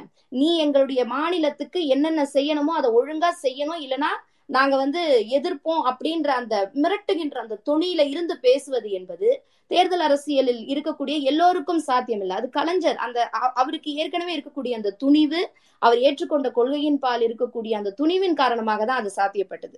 அதே போல எனக்கு முன்னாடி பேசிய தோழர் சொன்னாரு கலைஞர் அவர்கள் கொண்டு வந்த பெண்களுக்கான அந்த திட்டங்களை பத்தி. நமக்கு தெரியும் ஆயிரத்தி தொள்ளாயிரத்தி இருபத்தி ஒன்பதுலயே முதல் சுயமரியாதை மாநாட்டிலேயே தந்தை பெரியார் பெண்கள் சொத்துரிமை பெண்களுக்கு சொத்துரிமை கொடுக்கணும்னு இருபத்தி ஒன்பதுல தீர்மானம் போட்டாங்க. ஆனா அது நிறைவேற்றுவதற்கு நமக்கு எண்பத்தி ஒன்பது ஆட்சி கிட்டத்தட்ட அறுபது ஆண்டுகளுக்கு பிறகு கலைஞர் முதலமைச்சராக இருக்கும் பொழுதுதான் பெண்களுக்கான சொத்துரிமைன்னு கொண்டு வரார். ஆனா இன்னைக்கு நம்ம ரொம்ப எளிமையா சொல்றோம். சொத்துரிமை கொண்டு வந்துட்டாங்க அப்படின்னு. இன்னைய வரைக்கும் நடைமுறையில அதுல எவ்வளவு சிக்கல் இருக்குன்னு நமக்கு தெரியும். எண்பத்தி ஒன்பதுல கொண்டு வரும் பொழுது அது வந்து கிட்டத்தட்ட ஒரு தற்கொலை சட்டம் அப்படின்னு கூட சொல்லலாம் அப்படின்னு ஒரு காட்டாறு தன்னுடைய இதழ்ல வந்து பதிவு செஞ்சிருக்காங்க. ஏன்னா இந்த பெண்களுக்கான சொத்துரிமைன்னு கொண்டு வரும் பொழுது தான் கட்சிக்குள்ள இருக்கிறவனே நிறைய பேர் அதை ஏத்துக்க மாட்டான் அப்படின்ற ஒரு இது இருக்கும். அந்த தலைவருக்கு வந்து ஒரு பயம் இருக்கும். நம்ம கட்சியில இருக்கிறவங்களே வந்து அதை எதிர்ப்பாங்களே?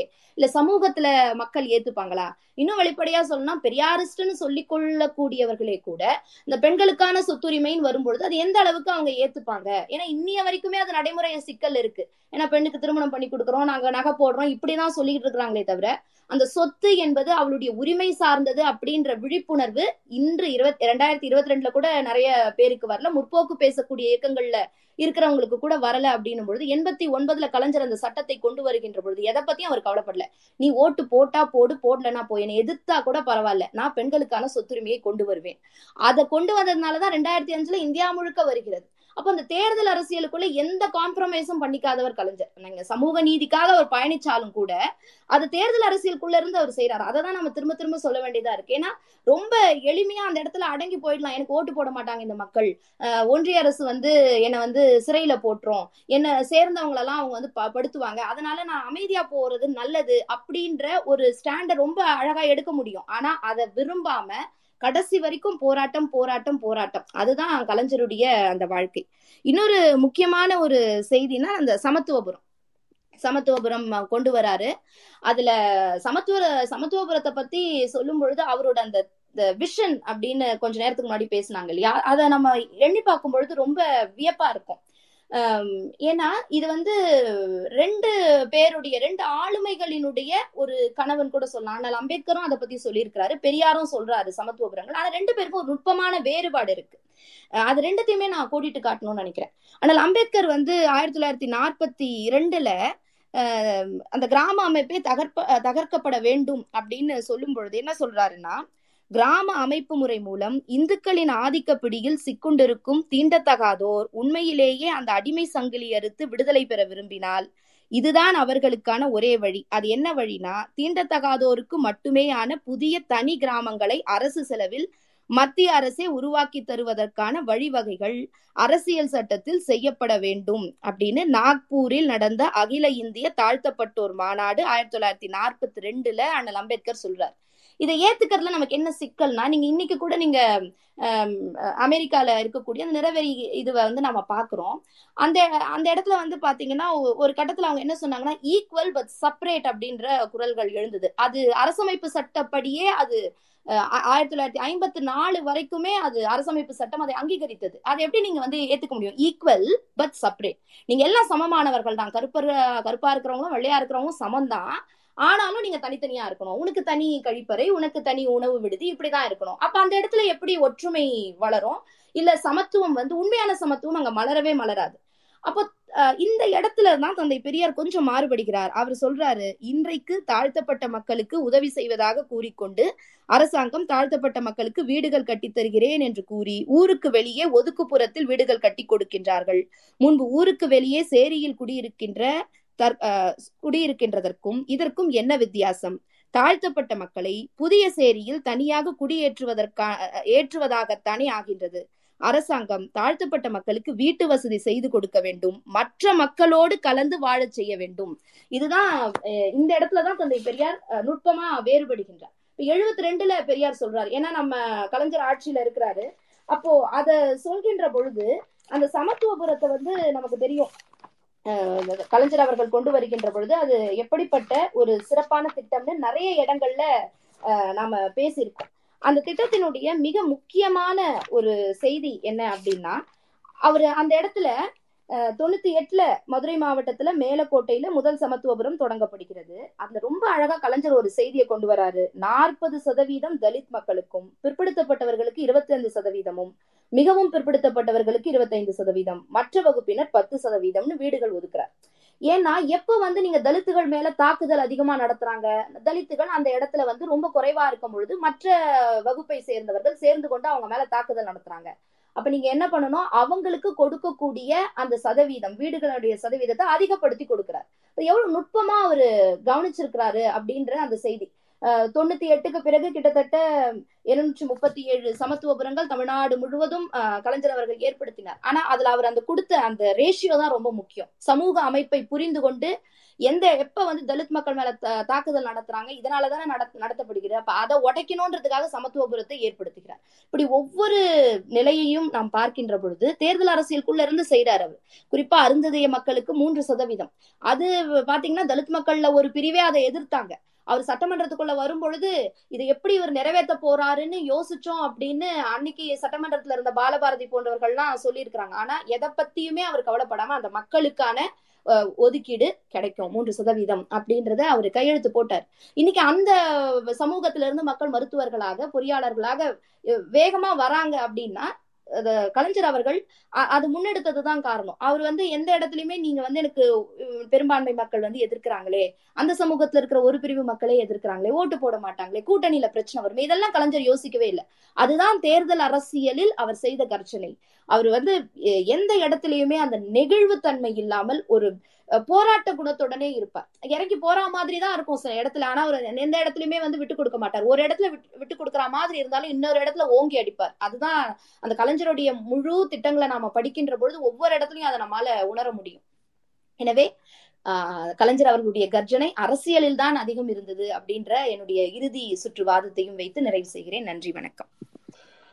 நன்றி கனிமொழி அவர்களே. இப்ப நான் செல்வா பேசும்போது சரி அதோட பட்டிமன்றம் முடிஞ்சுச்சாட்ட இது. அவருக்கு அஹ், வந்து ஆதரவா தீர்ப்பு கொடுத்துடலாம் சமூக நீதியே அப்படின்னு சொல்லிட்டு சொல்லலாம்னு நினைச்சிட்டு இருக்கும்போது கூட வேற அவர் வேற துணைக்கு வேற ஆட்கள் எல்லாம் நிறைய பேர் கூட்டிட்டு வந்து அவங்க வேற ட்வீட் போட்டுட்டு இருந்தாங்க சமூக நீதி தானே சமூக நீதி தானே அப்படின்னு சொல்லிட்டு.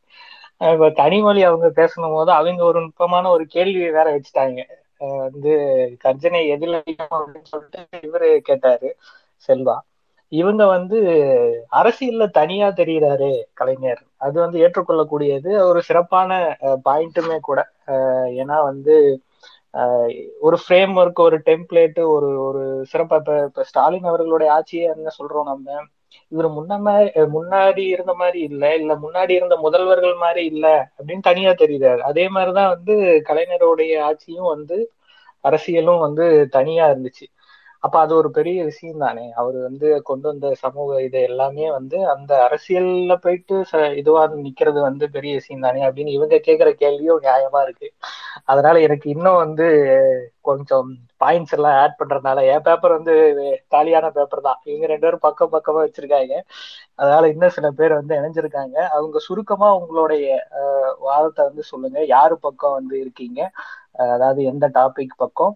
வந்து உங்களுடைய கருத்து என்ன? சுருக்கமா சொல்லுங்க. நம்ம அடுத்தவங்களுக்கும் கொடுக்கணும். அதனால ஆதினி வாங்க. வணக்கம் தோழர்களே வணக்கம். இனிய நற்காலை வணக்கம். நான் செல்வா தலைப்பை ஒட்டி என்னோட கருத்தை ஆதரவை நான் தெரிவிச்சு பேசுறேன். அதுக்கு முன்னாடி நாங்க மோதுறது மலை கூட மோதுறோம். கலைஞரை போல ஒரு கவிதை மலை. கவிதை மலை கூட சிறு குன்றுகள் மோதுது. அதனால எங்களோட பக்கம் நீங்க தீர்ப்பு அழி வழங்கிடணும் கேட்டுக்கிட்டு. இப்ப அவங்க கனிமொழி தங்கை பேசுனது எல்லாமே ச- கலைஞரோட செயல்பாடுகள். அந்த செயல்பாடுகளுக்கு பின்னால் சமூக நீதி என்ற சிந்தனையும் செயலாக்கமும் இருந்ததுனாலதான் க- கலைஞரோட செ- இன்னைக்கு அவரோட சட்ட திட்டங்களை பத்தி பேசினாங்க. அவர் கொண்டு வந்த சட்ட திட்டத்தோட பலன்களை பலன்களை பத்தி அவங்க வலியுறுத்தி சொன்னாங்க. அந்த சிந்தனைக்கு பின்னால் இருந்தது அந்த செயல்பாட்டுக்கு பின்னால் இருந்தது கலைஞரோட சமூக நீதி கோட்பாடு. அதனால சமூக நீதி கோட்பாடு கலைஞருக்கு அந்த சமூக நீதி எண்ணம் இல்லை என்றால் இந்த சட்டங்கள்லாம் வர்றதுக்கு வாய்ப்பில்லை. கலைஞருக்கு முன்னாலும் பின்னாலும் நிறைய பேர் வந்திருந்தாலும் முதலமைச்சர்களாக இருந்திருந்தாலும் அவங்க கிட்ட எல்லாம் இல்லாத ஒரு செயல் அல்லது அவங்க கிட்ட இருந்து கலைஞர் எங்க தனிப்பட்டு நின்னார் அப்படின்னா அந்த சமூக நீதி சார்ந்த சிந்தனை சமூக நீதி சார்ந்த முழக்கம் கர்ஜனைன்ற வார்த்தையை வந்து நான் முழக்கம்னு எடுத்துக்கிறேன். அந்த அதுதான் காரணமா இருந்ததே தவிர அந்த காரணத்தினால்தான் அந்த எண்ணத்தினால்தான் இந்த செயல்பாடுகள் எல்லாம் வந்துச்சு. அதனால அடிப்படை ஆதாரம் சமூக நீதி தான். சமூக நீதி சிந்தனை தான் சமூக நீதி முழக்கம் தான். அதனால இந்த அளவுல என்னோட வாதத்தை செல்வாவுக்கு சார்பா வச்சிடுறேன் நன்றி. நன்- நன்றி நன்றி. சிறப்பான ஒரு பாயிண்ட்டும் கூட. நான் வந்து அப்படியே தடுமாறிட்டு இருந்த நேரத்துல என்ன தனியா தெரியறாரு அரசியல்ல அப்படின்னு தடுமாறிட்டு இருந்த நேரத்துல அந்த பாயிண்ட் நல்லா இருக்கே அப்படின்னு சொல்லும் போது அந்த செயல்பாடுக்கு பின்னாடி இருந்தது சமூக நீதி தானே அப்படின்னு வந்து நீங்க இன்னொரு இது வச்சிருக்கீங்க. சலீம் வாங்க. சலீம் இருக்கீங்களா? நீங்க எந்த டாபிக் பக்கம்? ஆ சொல்லுங்க. நான் வந்து கனிமொழி மேடம் பேசுனதுக்கு என்னுடைய ஆதரவு தெரிவிக்கிறேன். சொல்லுங்க. அதாவது வந்து தீர்ப்புகள்லாம் வந்து நம்ம வாங்கக்கூடாது கேட்டு வாங்கிக்க கூடாது தீர்ப்புகள் வந்து நடுவர் வந்து நடுநடையா இருந்து கொடுக்கணும்னு நம்புறேன். தோழர் வந்து தீர்ப்புகள் ஆரம்பிச்ச உடனே தோழர் ஆரம்பிச்ச உடனே எங்க சைடு தீர்ப்பு வழங்கணும்னு தீர்ப்பெல்லாம் வந்து நெஞ்சுக்கு நீதியில இருந்து தான் வரும். கவலைப்படாதீங்க. நடுநிலையில இருந்து வராது. சொல்லுங்க. ஓகே. நெஞ்சுக்கு நீதிங்கிறதே அரசியல் தானே? நெஞ்சுக்கு நீதிங்கிற ஒரு அரசியல் சப்ஜெக்டை எடுத்துட்டு வந்ததுனால தானே நம்ம வந்து சமூக நீதிங்கிற ஒரு பாடத்தையே எடுக்க முடிஞ்சது. அதுல இருந்தே என்னோட பாயிண்ட வைக்கிறேன். அரசியலுங்கிறது வந்து நீங்க சமூக நீதி பேசுங்க கொள்கை பேசுங்க பெண்ணியம் பேசுங்க அதே மாதிரி வந்து வேற என்ன சகோதரத்துவம் பேசுங்க சமத்துவம் பேசுங்க என்ன வேணாலும் பேசுங்க. ஆனா அதை எந்த பாயிண்ட்ல இருந்து பேசுறோங்கிறது இருக்குல்ல எந்த அதிகாரத்துல இருந்து பேசுறோம் இருக்குல்ல அந்த அதிகாரத்துக்கு மொத வந்து வித தூரது எது? அந்த அரசியல் தான். அந்த அரசியல்ல இருந்து மட்டுமே அதை வந்து கூடு தீட்டி செய்ய முடியும். சோ அந்த அதிகாரம் இல்லாட்டி நீங்க எவ்வளோ பெரிய கொள்கையை வச்சிருந்தாலும் ஆக சிறந்த அறிவாளியா இருந்தாலும் ஆக சிறந்த சமூக நீதி வீரனா இருந்தாலும் உங்களால அந்த விஷயத்தை அரசியல்ல இருந்து மட்டுமே செய்ய முடியும். ஓகே ஒரு சமூக நீதிக்கு ஒரு எக்ஸாம்பிள் எடுத்துக்குவோம். பெரியார வந்து எடுத்துக்கலாம். சரிங்களா? பெரியார்னால நிறைய விஷயங்களை போராட முடிஞ்சது. சமூக நீதிக்கான விஷயங்களை வந்து அவர்னால பேச முடிஞ்சது. மேடை தோறும் அவர்னால முழங்க முடிஞ்சது. ஆனா சட்ட திருத்தங்களை அவர் எங்க இருந்து செஞ்சாருங்கிற ஒரு பாயிண்ட் இருக்குல்ல? சட்ட திருத்தங்களுக்கு கலைஞர்னு ஒரு ஆள் தேவைப்பட்டாருல்ல? கலைஞருங்கிற ஆளுமை வந்து அரசியல்ல வந்து இருந்தனால தானே நம்மளால இது பண்ண முடிஞ்சது. அவரு தோக்காத ஒரு எம்எல்ஏவா இருந்தனால தானே அவர் வந்து உரத்த குரல்ல வந்து எல்லா விஷயத்தையும் சொல்ல முடிஞ்சது. சட்டமன்றத்துக்குள்ள ஏறாம அரசியல் நீங்கள் செய்யாம நீங்க எப்படி வந்து அந்த கர்ஜனை பண்ணாம நீங்க எப்படி வந்து உங்களால வந்து அந்த சமூக நீதியை வந்து வென்றெடுக்க முடியும்னு நினைக்கிறீங்க? ஓகேவா? சமூக நீதிங்கிறது வந்து சமூக நீதியை வந்து நீங்க வந்து ஜெயிக்கணுங்கிற ஒரு பாயிண்ட்டுக்கு வந்து உங்களுக்கு வந்து அந்த இதை கொடுக்கறதே வலு கொடுக்கறதே வந்து அரசியல் தான் நினைக்கிறேன். அரசியல் அதிகாரம் தான் நினைக்கிறேன். அந்த அரசியல் அதிகாரத்தை கலைஞர் வந்து இருக பற்றி கொண்டாரு. அதுக்குண்டான அத்தனை வேலைகளும் செஞ்சாரு. அதனால என்னுடைய பார்வையில் அவருடைய கர்ஜனை அரசியலில் அதிகமாக இருந்தது. அந்த கர்ஜனையில் சமூக நீதி என்ற கோட்பாடும் இருந்தது. அதனால நான் அவரோட இந்த பாயிண்ட்ல வந்து முரண்படுறேன். கனிமொழி மேடம் சொன்ன அந்த அரசியலுங்கிற விஷயத்துல தான் நான் வந்து இது பண்றேன். வணக்கம். நீங்க நன்றி. உங்களுக்காக பேசல எங்களுக்காக தான் பேசியிருக்கீங்க. அந்த அரசியல் வெற்றிக்கு பின்னால் இருந்தது சமூக நீதி சிந்தனை. ஆதினி தொடர் நன்றி. உங்களுடைய கருத்து முன்னாடி எடுத்துக்கிட்டோம். சலீம் அவர்களும் பேசினா ஏன்னா பேசினா அடுத்தடுத்து திரும்பவும் வந்து இந்த டாபிக் போயிட்டே இருக்கும். நம்ம அடுத்த தளங்களுக்கு கொடுக்கணும். இதை நம்ம இதோட நிறைவுக்கு வருவோம். ரெண்டு பேருமே ரெண்டு தரப்புலுமே வந்து சூப்பரா வந்து பேசினாங்க. அஹ் கலைஞருடைய கர்ஜனை வந்து எதில் அதிகம் அப்படின்னு வந்து கேட்டிருந்தோம். அரசியலா அஹ் சமூக நீதி தான். நம்ம எதுல அதிகம் அப்படின்னு வந்து கேட்டிருக்கோம். அது எது அதிகம் தளத்துலயும் வந்து பேசலாமோ அப்படின்னு வந்து தோணுது. ஏன்னா ரெண்டு பேரும் பேசும் போதுமே வந்து பார்த்தோம் அப்படின்னா ரெண்டு பேரும் சைட்லயுமே வந்து நல்லா இருக்கே. அப்படின்னு அரசியலை பத்தி பேசும்போது சமூக நீதி வந்து தொட்டுறாங்க. சமூக நீதி வந்து பத்தி பேசும்போது அரசியலை தொட்டுறாங்க. பக்கம் பக்கமா வேற எழுதி வச்சுட்டு ஆள் வேற கூட்டிட்டு வராங்க. இது வந்து கொஞ்சம் சிக்கலான இதுதான். எந்த பக்கம் இதுன்னு. அப்படின்னு பார்க்கும்போது இப்ப அவங்க சொன்ன பாயிண்ட்ஸ் எல்லாம் அப்படியே கொஞ்சம் கொஞ்சம் வந்து பார்ப்போம். ஒரு டூ த்ரீ மினிட்ஸ் அப்புறமா வந்து நம்ம அந்த ஒப்பீனியன் அப்படின்னு தீர்ப்பு அப்படின்னு போகாம ஒப்பீனியன் அப்படின்னு போவோம். ஸோ கலை கலைஞருடைய கர்ஜனை அரசியல் அதிகமா சமூக நீதியில அப்படின்னு வந்து இருக்கும்போது ஸோ முதல்ல இருந்து பேசின செல்வா வந்து சமூக நீதி அப்படிங்கிறதுல வந்து பேசினாரு. ஆரம்பத்துல இருந்தே வந்து அஹ், நிறைய தகவல்கள் வந்து அஹ், அஹ், சொன்னாரு. வந்து இதுல பெண்களுக்கு இதுவா இருந்தாலும் சரி வந்து அந்த இட ஒதுக்கீடா இருந்தாலும் சரி அதோட ஆரம்பத்துல ஒரு பாயிண்ட் வேற வந்து சொல்லியிருந்தாரு. பெரிய பெரியார் அண்ணா அவங்களுடைய தொடர்ச்சி அப்படின்னு வந்து சொன்னாரு. அவங்களுடைய கொள்கையோடைய தொடர்ச்சி வெறும் தொடர்ச்சி மட்டும் இல்லாம கொள்கையோடைய தொடர்ச்சி அப்படின்னு எடுத்துக்கலாம்.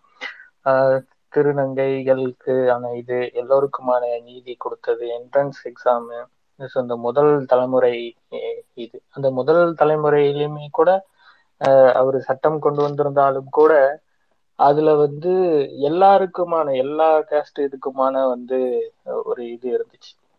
இப்ப இருந்து வெறும் சட்டம் வந்து சமத்துவபுரம் மட்டும் கட்டி இருந்திருக்கலாம் இப்ப இவங்களோட சொன்ன கனிமொழி அவங்க சொன்னதுல இருந்து எடுத்துக்கிட்டா பார்த்தா சமத்துவபுரங்கள்லயும் ஈக்குவல் இது வந்து கொடுத்தாரு. அந்தந்த பிரதிநிதித்துவம் அந்த இதுக்கு வந்து கொடுத்ததும் இருந்துச்சு. அடுத்தது இவங்க கனிமொழி அவங்க பேசுனது வந்து எல்லாமே வந்து அந்த அரசியல்லையுமே வந்து அந்த மும்முனை தாக்குதல் இருந்துச்சு. அஹ், தேர்தல் அரசியல்ல வந்து நிறைய சாதிச்சாரு. இன்னும் பெரியார் வந்து சொன்னதா இருக்கட்டும் இல்ல கொள்கைகள் இது நிறைய வந்து சொல்லதாகட்டும் இல்ல அண்ணன் ஆஹ் பெரியார்ட்ட இருந்து எல்லாம் மாறுபட்ட அரசியலுக்கு வந்ததாகட்டும் எல்லாமே வந்து தேர்தல் அரசியல் மூலியமாக வந்து சாதிச்சோம். அதுலயும் அந்த நில உரிமை புரட்சிங்கிறது வந்து பெரிய புரட்சி அது. ஆஹ் ஏன்னா மன்னர்கள் வந்து எல்லாருக்கும் இனாமா கொடுத்தது. இப்ப முன்னாடி அந்த மாதிரி இனாமா வாங்கினவங்க வந்து இன்னைக்கு வந்து எல்லாம் வந்து இலவசம் வாங்குறாங்கன்னு நம்மள பார்த்து வந்து சொல்லிட்டு இருக்காங்க. சோ அப்படி இனாமா கொடுத்தத வந்து அஹ், அதுவும் யாரோட சொத்து? அஹ், நம்மளுடைய சொத்து தான் அது மக்களுடைய சொத்து தான் மன்னன் சொ- சொத்தா இருந்துச்சு. ஸோ அதை வந்து திரும்பவும் வந்து மக்களுக்கே வந்து இது பண்ணி கொடுத்ததெல்லாம் வந்து பெரிய இது. அது வந்து சமூகத்துல போராட்டங்கள் மட்டும் இருந்து சாதிச்சிருக்க முடியுமா அப்படின்னா கஷ்டம்தான். அரசியல் இது அதே மாதிரி இப்ப அனைத்து ஜாதியின் ஆட்சியாகலாம் அது அது எடுத்துக்கிட்டாலுமே கூட பாத்தீங்கன்னா அதுவுமே வந்து போராட்டம் மட்டும் பெரியார் சொன்னாரே நெஞ்சில் தைத்த முள் அப்படின்னு சொல்லி அதோட மட்டும் போராட்டம் மட்டும் இது பண்ணியிருந்தா முடிஞ்சிருக்குமா அப்படின்னு கேட்டா அதுவும் வந்து சாத்தியமே தான் வந்து தோணுது. ஆனா இப்ப இவங்க சைட்ல வந்து கேட்கும் போது அவங்களும் வந்து சொன்னாங்க. இப்ப ஆஹ், பெரியார் வந்து ஆஹ், சமூக நீதி அவங்க. இதுல வந்து பெரியார் முதல் முதல்ல அவர் வந்து அரசியல் இல்லை. ஆனா அவருடைய திட்டங்கள் தான் வந்து நிறைய வந்து சட்டம் வடிவம் பெற்றது பெண்களுக்கு சொத்துரிமை ஆகட்டும் இல்ல வந்து அனைத்து ஜாதி நட்சக ஆகட்டும் இல்ல முதன் முதல்ல இந்த அரசியல் அமைப்பு சட்டத்தை திருத்தினதே வந்து திருத்ததே வச்சதே வந்து பெரியார் தானே. அப்ப வந்து அவர் எந்த எந்த முதலமைச்சராவோ இல்ல எந்த பதவியிலையும் இல்லை. ஒரு சமூக இயக்கமா இருந்துதான் வந்து சாதிச்சு காட்டினார். ஸோ அப்ப வந்து அந்த இடத்துல வந்து அப்படி எடுத்து பார்க்கும்போது அஹ் நம்மளுக்கு இது அஹ், அரசியல் விட சமூகம் இதுவா இருக்கே அப்படின்னு சொல்லி இருக்கும் தோணும். ஸோ அதனால எனக்கு இவங்க ரெண்டு பேர் சைட்லயும் அப்புறம் இவங்க ஜிஎஸ்டி வந்து சொன்னாங்க. கனிமொழி அவங்க தேர்தல் அரசியல்ல. இப்ப ஆமா நம்ம இப்ப ஸ்டாலின் அவர்கள் பேசும்போது கூட அவரு ஜிஎஸ்டி பத்தி பேசினதுனால ஜிஎஸ்டி கிடைச்சது. அரசியல் தளத்துல இருந்து பேசினாரு. நம்மளுக்கு மட்டும் கிடைக்கல. நிறைய பேர் வந்து சொன்னாங்க. ஃபர்ஸ்ட் கொடுத்துட்டோம் அப்படின்னாங்க. அப்புறம் வந்து இல்ல தமிழ்நாட்டுக்கு மட்டும் இல்ல எல்லாத்துக்கும் அப்படின்னாங்க. இப்ப நம்ம எல்லாத்துக்கும் சேர்த்து கேட்டோம்னா எல்லாத்துக்குமே கிடைச்சது. ஸோ அது வந்து அரசியல் இதுல இருந்து தான் வந்து அஹ், கிடைச்சது. அதுல கூட ஒரு ஒரு வார்த்தை சொன்னாங்க. அஹ், நேரு வந்து அவர்கள் வந்து இது கற்கால கட்சி அப்படின்னு சொன்னாங்க அப்படின்னு. அந்த கற்கால கட்சின்னு சொன்னதுதான் பின்னாடி வந்து அஹ், அவரை கருப்பு கொடி காட்டும் போது அவரே வந்து பின்னாடி இல்ல இல்ல இவங்க வந்து ஜனநாயகருக்கு இவங்களுக்கு அப்படின்னு வந்து சொன்னது நேரு. அவரே மாத்திக்கிட்டாரு. அவர்கிட்டையும் ஒரு இருந்துச்சு. ஸோ இந்த மாதிரி பார்த்தா ரெண்டு பக்கமும் அவங்க ரெண்டு பேரும் கனிமொழி பேசுனதும் சரி செல்வா பேசுனதும் சரி ஆஹ் அவங்களுக்கு ஆதரவா ஆதினி அவங்க பேசுனதும் சரி சலீம் பேசுனதும் சரி எல்லாமே வந்து சரியான பாயிண்ட் இந்த பக்கம் பார்த்தா சமூக நீதியும் அதிகமா இருக்கு. கர்ஜனை இந்த பக்கம் பார்த்தா அரசியல்லையும் வந்து அதிகமா இருக்கு.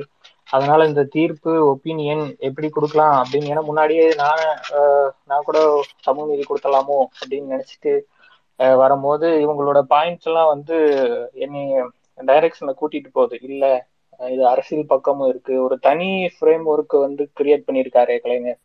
அது அது உண்மைதானே? இப்ப வேற எந்த மாநிலத்தை நம்ம இங்க நிறைய திட்டங்கள்லாம் சொல்லும் போது சமூக நீதி திட்டங்களே சொல்லும் போது கூட அது முதல் முதலா இருக்கே.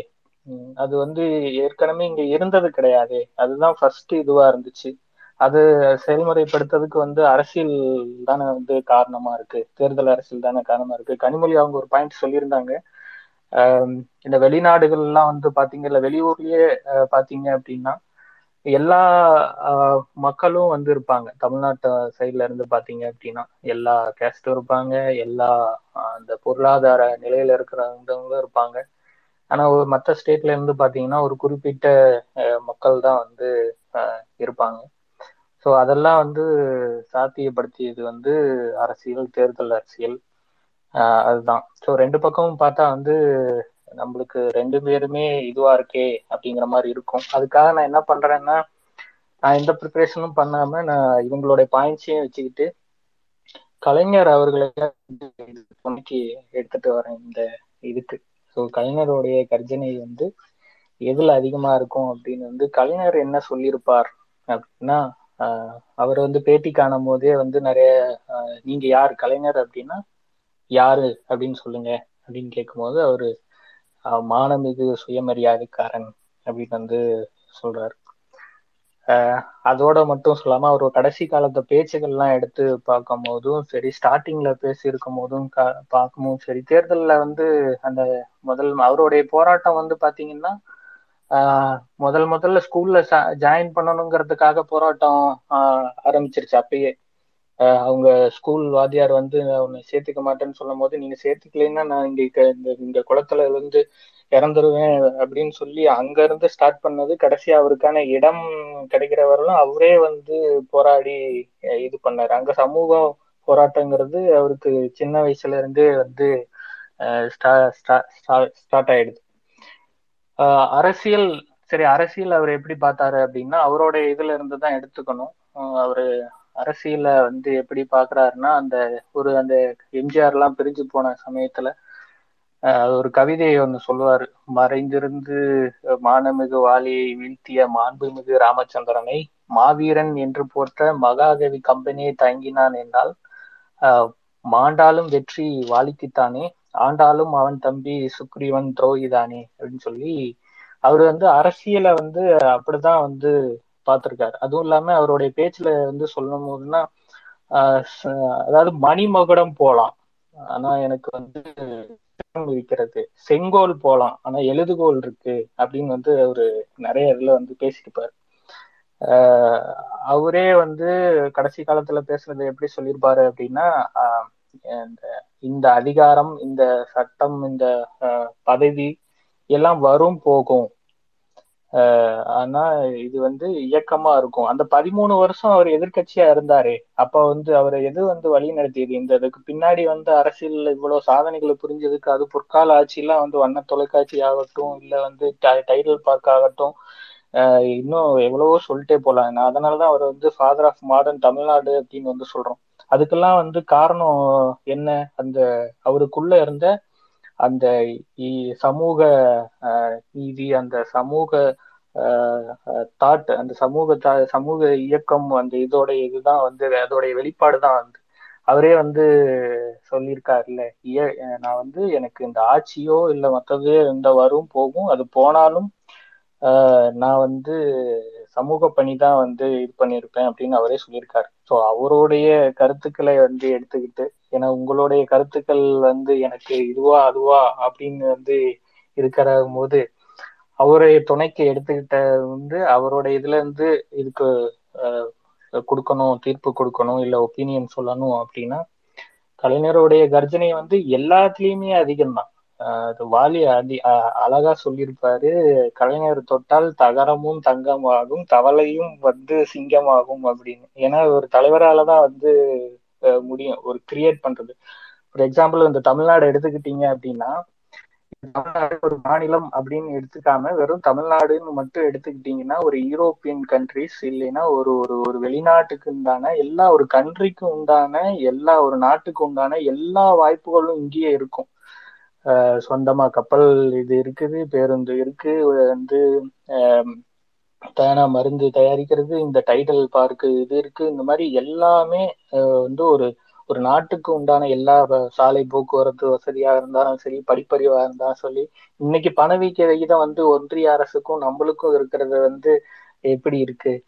ஆஹ் அஹ் இந்த மாதிரி ஒரு நாட்டுக்கு உண்டான எல்லா இதையுமே வந்து ஆஹ் ஏற்படுத்தி இருப்பாரு. அது எல்லாமே காரணம் வந்து இந்த சமூக நீதி. அந்த சமூக தாட் தான் வந்து அவருக்கு அடிநாதமா இருந்துச்சு. ஏன்னா அவரே வந்து சொல்லியிருக்காரு.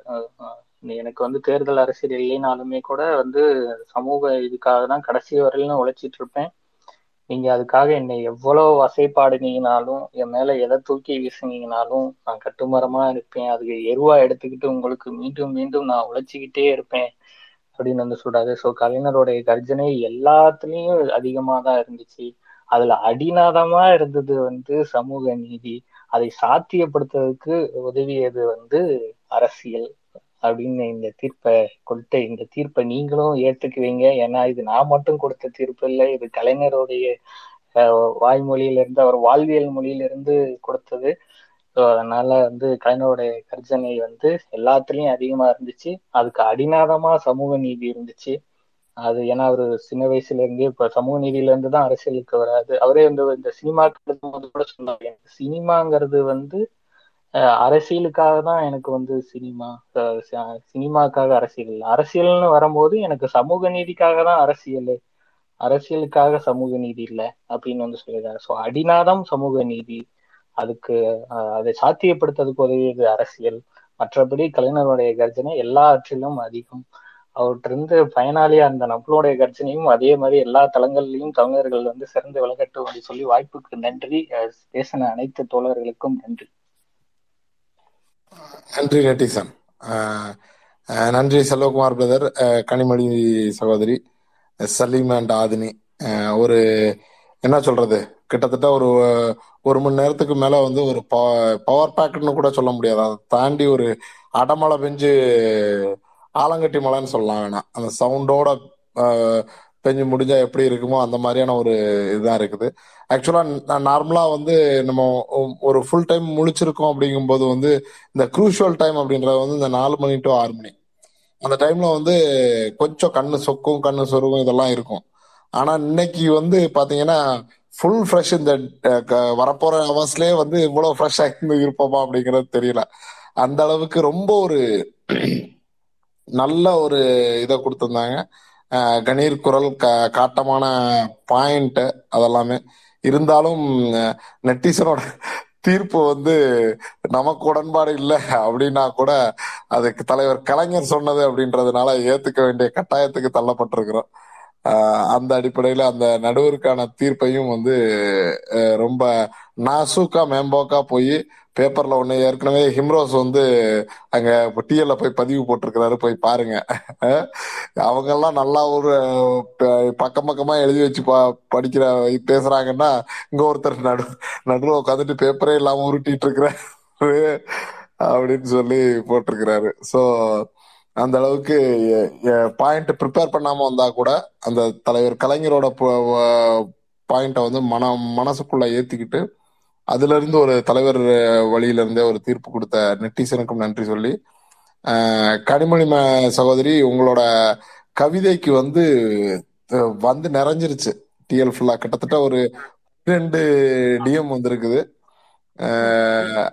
அவங்களுக்கு வாழ்த்து சொல்ல சொல்லி இருக்கிறாங்க அவங்களோட பாராட்டுக்களை சொல்ல சொல்லி இருக்கிறாங்க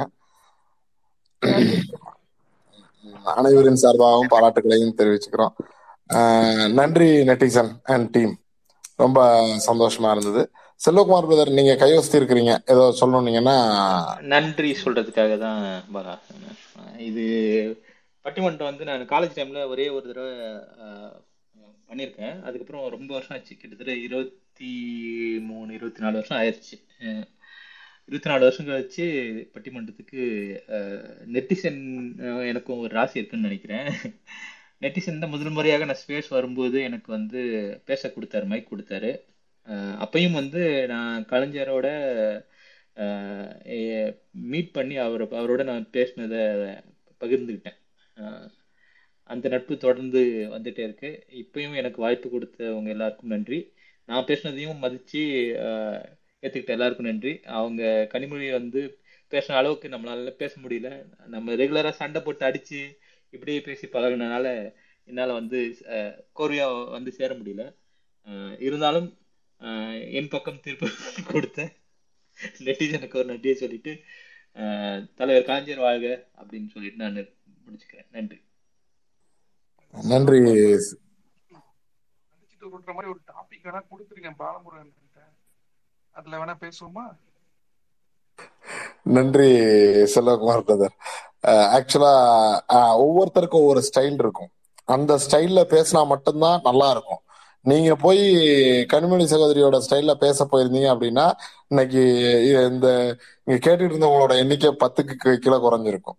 நீங்க உங்க ஸ்டைல்லையும் அவங்க அவங்க ஸ்டைல்லையும் பேசும்போது தான் அந்த கருத்துக்கள் வந்து கரெக்டா போய் சேரும் அப்படிங்கிறது என்னோட பார்வை. அந்த விதத்துல பார்க்கும்போது நீங்க உங்களோட ஸ்டைல்ல தான் பேசுனீங்க. பாயிண்ட்ஸ் ரொம்ப ஆழமா இருந்தது.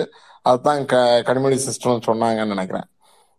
ரொம்ப நல்லா இருந்துச்சு. ஆக்சுவலா பட்டிமன்றத்தை பார்த்துட்டு நம்ம சலீம் பிரதர் வந்து அடுத்த தலைப்பு கொடுத்துட்டாரு. கொடுத்து வர சொல்லுங்க. எங்க செல்வகுமார் பிரதரை வர சொல்லுங்க. அவரா நம்மளான்னு மோதி பாத்திரலாம் அப்படின்னு இருக்கிறாரு. தலைப்பு என்ன கொடுத்துருக்கிறாரு அப்படின்னா பட்டிமன்ற தலைப்பு நாங்களும் ரெடி என்ன அப்படின்னு போட்டுட்டு கலைஞரின் பலம் தொண்டர்களா கொள்கையா? செல்வகுமார் பிரதரை வர சொல்லுங்க நானும் அவரும் ஒத்தைக்கு ஒத்த மோதி பார்க்கணும் அப்படின்ட்டு இருக்கிறாரு. டைம் கிடைக்கும் போது கண்டிப்பா இதே ஸ்பேஸ்ல முடிஞ்சதுன்னா வச்சிருவோம் அப்படிங்கிறதையும் சொல்லிக்கிறேன். நன்றி நெட்டிசன் நன்றி கனிமணி சிஸ்டர் நன்றி நன்றி செல்வகுமார் பிரதர். ஆஹ் ஒரு சிறப்பான பட்டிமன்றம். உண்மையிலே ரொம்ப சந்தோஷமா இருந்தது. அஹ் ரொம்ப நாளைக்கு அப்புறம் நானும் பட்டிமன்றம் கேட்கறேன் அப்படிங்கிறது நல்லா இருந்துச்சு. ஓகே அடுத்த தலைப்பு வந்து ஆக்சுவலா ஜாக்கப் பிரதர் நீங்க கொஞ்சம் வெயிட் பண்ண முடியும் அப்படின்னா நம்ம ஆதினி கீழே இறங்கிட்டாரோ? Okay okay. அவர் வந்து ஏற்கனவே நம்ம முடிந்த ஒரு தலைப்புல வந்து நான் பேச வேண்டி இருக்கு அப்படின்னு சொல்லியிருந்தாரு. அதாவது நம்ம அந்த சிறுபான்மையின காவலன் கலைஞர் அப்படின்னு போட்டிருந்தோம். அதுல வந்து இஸ்லாமிய நண்பர்களுக்கு வந்து இஸ்லாமியர்களுக்கு வந்து என்ன செஞ்சிருந்தாரு கலைஞர் அப்படிங்கிறத வந்து நம்ம ரெமோ வந்து ரொம்ப அழகா பட்டியலிட்டு வாசிச்சுட்டு போனாரு. அப்போ நம்ம ஆதினி சகோதரர் வந்து என்ன சொல்லியிருந்தார் அப்படின்னா மேல வர்றாரு. அவர் என்ன சொல்லியிருந்தாருன்னா இது கிறிஸ்தவர்களுக்கு என்ன செஞ்சாருங்கிறத நான் சொல்லணும். எனக்கு அதுக்கு வாய்ப்பு கொடுங்க அப்படின்னு சொல்லியிருந்தாரு. ஸோ அவர் அந்த சப்மிஷனை வச்சுட்டாரு அப்படின்னு சொன்னா அதுக்கு அடுத்து வந்து நீங்க ஜாக்க பிரதரோட கவிப்பொருள் கவியரங்கம் பகுதி இரண்டு முதல் பகுதியை வந்து கனிமொழி ச- சகோதரி படிச்சாங்க. ஆக்சுவலா ஜாக்கப் பிரதர் நீங்க மிஸ் பண்ணிட்டீங்கன்னு நினைக்கிறேன். அவங்க படிச்சது வந்து நீங்க ரொம்ப என்ஜாய் பண்ணியிருந்திருப்பீங்க கேட்டிருந்தீங்கன்னா. ஸோ அடுத்தது வந்து இப்போ ஆதினி சகோதரர் வந்து பேசட்டும். ஆதினி அவர் மேல வந்தாரே. ஆதினி உங்களுக்கு மைக் கொடுத்துருக்கிறேன். மேல வந்து அந்த சிறுபான்மையின காவலன் கலைஞர் அந்த தலைப்புல நீங்க உங்களோட சப்மிஷனை வச்சுட்டீங்க அப்படின்னா நம்ம அடுத்தது தலைப்புக்கு போலாம். Right over to Adhini. முடியட்டும் முடியட்டும் முடியட்டும். அப்புறமா வேணா பேசுறேன். அப்படியா? சரி சரி சரி. ஏன்னா உங்க நான் உங்க சரி உங்க கருத்தை உள்வாங்கிக்கலாம்னு காத்திருந்த உண்மையாலுமே அண்ணன் சொல்றது இல்ல கருத்தை கேட்டா சந்தோஷம் தான் இல்ல இல்ல நீங்க நீங்க பேசுங்க நீங்க. நான் இன்னும் தயாராகணும். Okay okay. ஓகே. க கவிப்பொருள் கலைஞர் அப்படிங்கிற தலைப்புல மற்றொரு கவியரங்கம் நம்ம டெய்லி பார்க்கக்கூடிய கவிஞர் தான். டெய்லி காலையில பாத்தீங்கன்னா நான் தூங்கி முழிக்கிறதே வந்து இவரோட கவிதையில தான். மேக்சிமம் டேஸ் வந்து முழிக்கிறேன் அப்படின்னு நினைக்கிறேன். மொபைலை பெட்ல படுத்துக்கிட்டே எடுத்து பார்க்கும்போது அவரோட கவிதை கண்டிப்பா இருக்கும். அதை வாசிச்சுட்டு தான் அடுத்ததுக்கே போறது. சம்டைம்ஸ் அதை வாசிக்க முடியாம கூட போயிடும் அப்படி வாசிக்காம கூட விட்டுருவோம். ஆனா அதை வந்து லைக் பண்ணாம ரீட்வீட் பண்ணாம போறதே கிடையாது. கண்ணை மூடிட்டு அவரோட கவிதையை வந்து ரீட்வீட் பண்ணலாம். ஏன்னா அந்த அளவுக்கு தூய்மையாகவும் அந்த அளவுக்கு தெளிவாகவும் இருக்கும் அப்படிங்கிறது நான் டெய்லி பார்க்கக்கூடிய ஒரு விஷயமா இருக்கு. ஸோ கவிப்பொருள் கலைஞர் கவியரங்கம் பகுதி இரண்டு ஜாக்கப் பாலசிங்கம். அழகிய காலை வணக்கம் அண்ணா. முத்தமிழ் டாக்டர் கலைஞர் அவர்கள் பிறந்த நாளில் இந்த ஒரு வாய்ப்பு இந்த ஒரு நிகழ்வு இந்த ஒரு ஒருங்கிணைப்பு கட்டமைப்பு அருமையாக நீங்கள் திட்டமிட்டிருக்கிறீங்க. பாராண்ணா உங்களுக்கு முதல்ல நன்றி இழந்த வாழ்த்துக்கள். அதற்கு துணையாக நின்று பலம் கொடுத்து வரும் நல்ல ஒரு அனைத்து அண்ணன்களுக்கும் அக்காக்களுக்கும் அடுத்த பாராட்டுகள் நேரடியாக கதை எனக்கு பேர் அதாவது எனக்கு ஒரு ஒதுக்கப்பட்ட அரை மணி அரை மணி அதில் எனது உரை மணியாக இருக்கும் என நம்புகிறேன் என்றுதான் நான் தொடங்கி இருக்கிறேன் வார்த்தைகளை. என் உயிரினும் மேலான அந்த சிம்ம குரலுக்கு இயங்காத தொண்டன் இல்லை. அக்குரல் எங்கே என்றுதான் முதலில் என் மனம் வினவுகிறது. ஒரு தலைவனின் தொண்டனாக அடுத்தபடியாக அதைவிட ஒரு படி மேலாக தமிழ் ஆசானின் ஒரு மாணவனாக ஒரு உரையினை தொடங்குகின்றேன். அவர் தமிழுக்கு முதலில் நான் அடிமை. திராவிட களத்திலே திராவிடர்கள் நலன் காக்க இருபத்தி நான்கு மணி நேரமும் உழைக்க ஆயிரத்தி தொள்ளாயிரத்தி இருபத்தி நான்கிலே இந்நல் நாளிலே பிறந்தவர். திராவிடத்திற்காக தன் வாழ்வினை முற்றிலுமாக துறந்தவர். பிறந்தவர் துறந்தவர். அன்பிற்குரிய மதிப்பிற்குரிய அம்மா அஞ்சுகம் அவர்கள் திருக்கைகளில் ஒரு பிஞ்சு முகம் பஞ்சு அகம் தவழ்ந்தது இன்று. ஒரு பிஞ்சு முகம் பஞ்சு அகம் தவழ்ந்தது. குவளை கூட மதிப்புடன் திருக்குவளை என்று அழைக்கப்பட்டது. முத்தமிழின் டாக்டர் கலைஞர் அவர்கள் பிறந்ததாலே. குவளை கூட மதிப்புடன் திருக்குவளை என்று அழைக்கப்பட்டது. அதுவே என் ஆணித்தனமான கருத்து. விவசாயம் செழிக்கும் மண்ணிலே உருவெடுக்க சனாதன சனாதனங்களை கருவெடுக்க வந்தார். விவசாயம் செழிக்கும் மண்ணிலே உருவெடுக்க சனாதனங்களை கருவெடுக்க வந்தார் முத்தமிழறிஞர் டாக்டர் கலைஞர் அவர்கள். என் பார்வைக்கு முதல் பதிவாக நான் தாய் தூக்கி மகிழ்ந்தார். இந்த நன்னாளிலே பிறந்த தினத்திலே. தாய் நாட்டை தூக்கி நிறுத்த செய்வார் என்று இன்று அறியாதே. தாய் தூக்கி மகிழ்ந்தார். நாளை தாய் நாட்டை தூக்கி நிறுத்த செய்வார் என்று அன்று அறியாத தூக்கி மகிழ்ந்தார். எனது நாயகன் திராவிட நாயகன் முத்தமிழறிஞர் டாக்டர் கலைஞர் அவர்கள் தொண்ணூறிலும் பல்லாடல் காணாத சொல்லாடல் நாயகனாக நான் பார்க்கிறேன். தொண்ணூறிலும் பல்லாடல் காணாத சொல்லாடல் நாயகன் அவர். வைரமுத்து ஒரு அழகாக ஒரு இதற்கு ஒரு குறிப்பு கொடுத்திருப்பார். கிரிக்கெட் அணியும் இந்திய கிரிக்கெட் அணியும் முத்தமிழறிஞர் டாக்டர் கலைஞர் அவர்கள் பல்லும் ஒன்றாம். அவர் பார்த்து இது வரைக்கும் ஆடினதே இல்லையாம் என்று சொல்லியிருப்பார். ஒரு நகைச்சுவை உணர்வோடு ஒரு உண்மையை சத்தியத்தை அழகாக சொல்லியிருப்பார். அந்த மாதிரி ஒரு நான் பார்த்த அந்த வார்த்தை இது. படிக்கும் வயதிலே சிலேடைகளை மேடைகள் ஏற்றியவர் ஏன்னா இதெல்லாம் பார்த்தீங்கன்னா பக்குவமாகி ஒரு ம ஒரு ஒரு கால் பகுதியோ அரை பகுதியோ வாழ்விலே அதுக்கப்புறம் தான் சில நேரம் அந்த ஆர்வங்கள் வரும். தமிழ் ஆர்வங்களாக இருக்கட்டும் மேடை ஆர்வங்களாக இருக்கட்டும். ஆனால் முத்தமிழ் டாக்டர் கலைஞர் அவர்கள் படிக்கும் வயதிலேயே சிறு வயதிலேயே சிலேடைகளை மேடைகள் ஏற்றியவர். சான்றோர்களை மதித்தவர். எங்களுக்கு கற்றுத்தருகிற பண்பு சான்றோர்களை மதித்தவர் மதிப்போடு உதித்தவர். அந்த மதிப்போடே உதித்தவர் அவர். சுயமரியாதையை இந்த திராவிட காலத்திலே உறுதியாக பதித்தவர் என்று ஆணித்தரமாக சொல்லலாம். எனது பார்வையில் இந்த வார்த்தையை நான் அதை பதிவு செய்ய விரும்புகிறேன். பேச்சாற்றல். அது பேச்சாற்றல் என்பது வெறும் சொல்லல்ல. சிந்தைகளின் ஊற்று கொள்கைகளின் சீற்று எழுத்துலகின் மாற்று இது பேச்சாற்றல். மறுக்க முடியா கூற்று இது. இவ் அனைத்து ஆற்றலின் திராவிட ஒளி எங்கள் முத்தமிழறிஞர் டாக்டர் கலைஞர் அவர்கள் நாங்கள் என்றும் அவர் வழி என்பதை ஆணித்தரமாக சொல்லுகிறோம். அவர் திராவிட ஒளி நாங்கள் என்றுமே அவர்கள் வழி என்பதை ஆணித்தரமாக இன்றுமல்ல இன்றும் வாழ்வார். முடியும் மட்டும் எங்கள் சந்ததிகளும் நிச்சயமாக அதை கடைபிடிக்க சூழ்நிலை உருவாக்கி செல்வோம் என்பதை ஆணித்தரமாக இந்த தருணத்தில் சொல்லிக்கொள்வோம் அறிஞர்கள் படை சூழ வாழ்ந்தார். பகுத்தறிவு சான்றோருடன் வளர்ந்தவர்.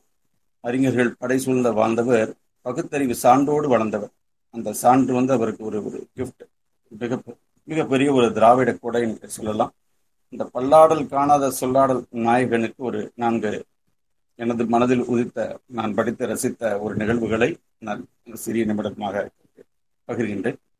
அப்பொழுது இந்த கலைஞர் தொலைக்காட்சி நிகழ்வு அந்த தொடங்குகிற நேரம் கவிஞர் வைரமுத்து இல்லத்தில் செல்கிறாராம் தேநீர் அருந்துகிறார்கள். அப்பொழுது அழகாக என்ன என்று விசேஷம் என்று வைரமுத்து அவர்கள் விசே விசாரிக்க முத்தமிழ் என்கிற டாக்டர் கலைஞர் சொல்கிறார் என்று முதன் முதலாக இந்த கலைஞர் தொலைக்காட்சியின் நிகழ்ச்சி ஒரு கண்ணோட்டம் பார்க்க போல் உடனே வைரமுத்து அவர் சொல்கிறார் சோதனை ஓட்டமா என்று கேட்டார் என்னப்பா நானே சிறு வயதிலிருந்து சோதனையை தான் தினமும் ஓட்டமாக வைத்திருக்கிறேன். இங்கேயும் சோதனை ஓட்டமா வேண்டாம். வெள்ளோட்டம் என்று வைத்துக் கொள்ளுங்கள் என்றார். அந்த குடித்த தேநீர் சிரித்து சிரித்ததாம்.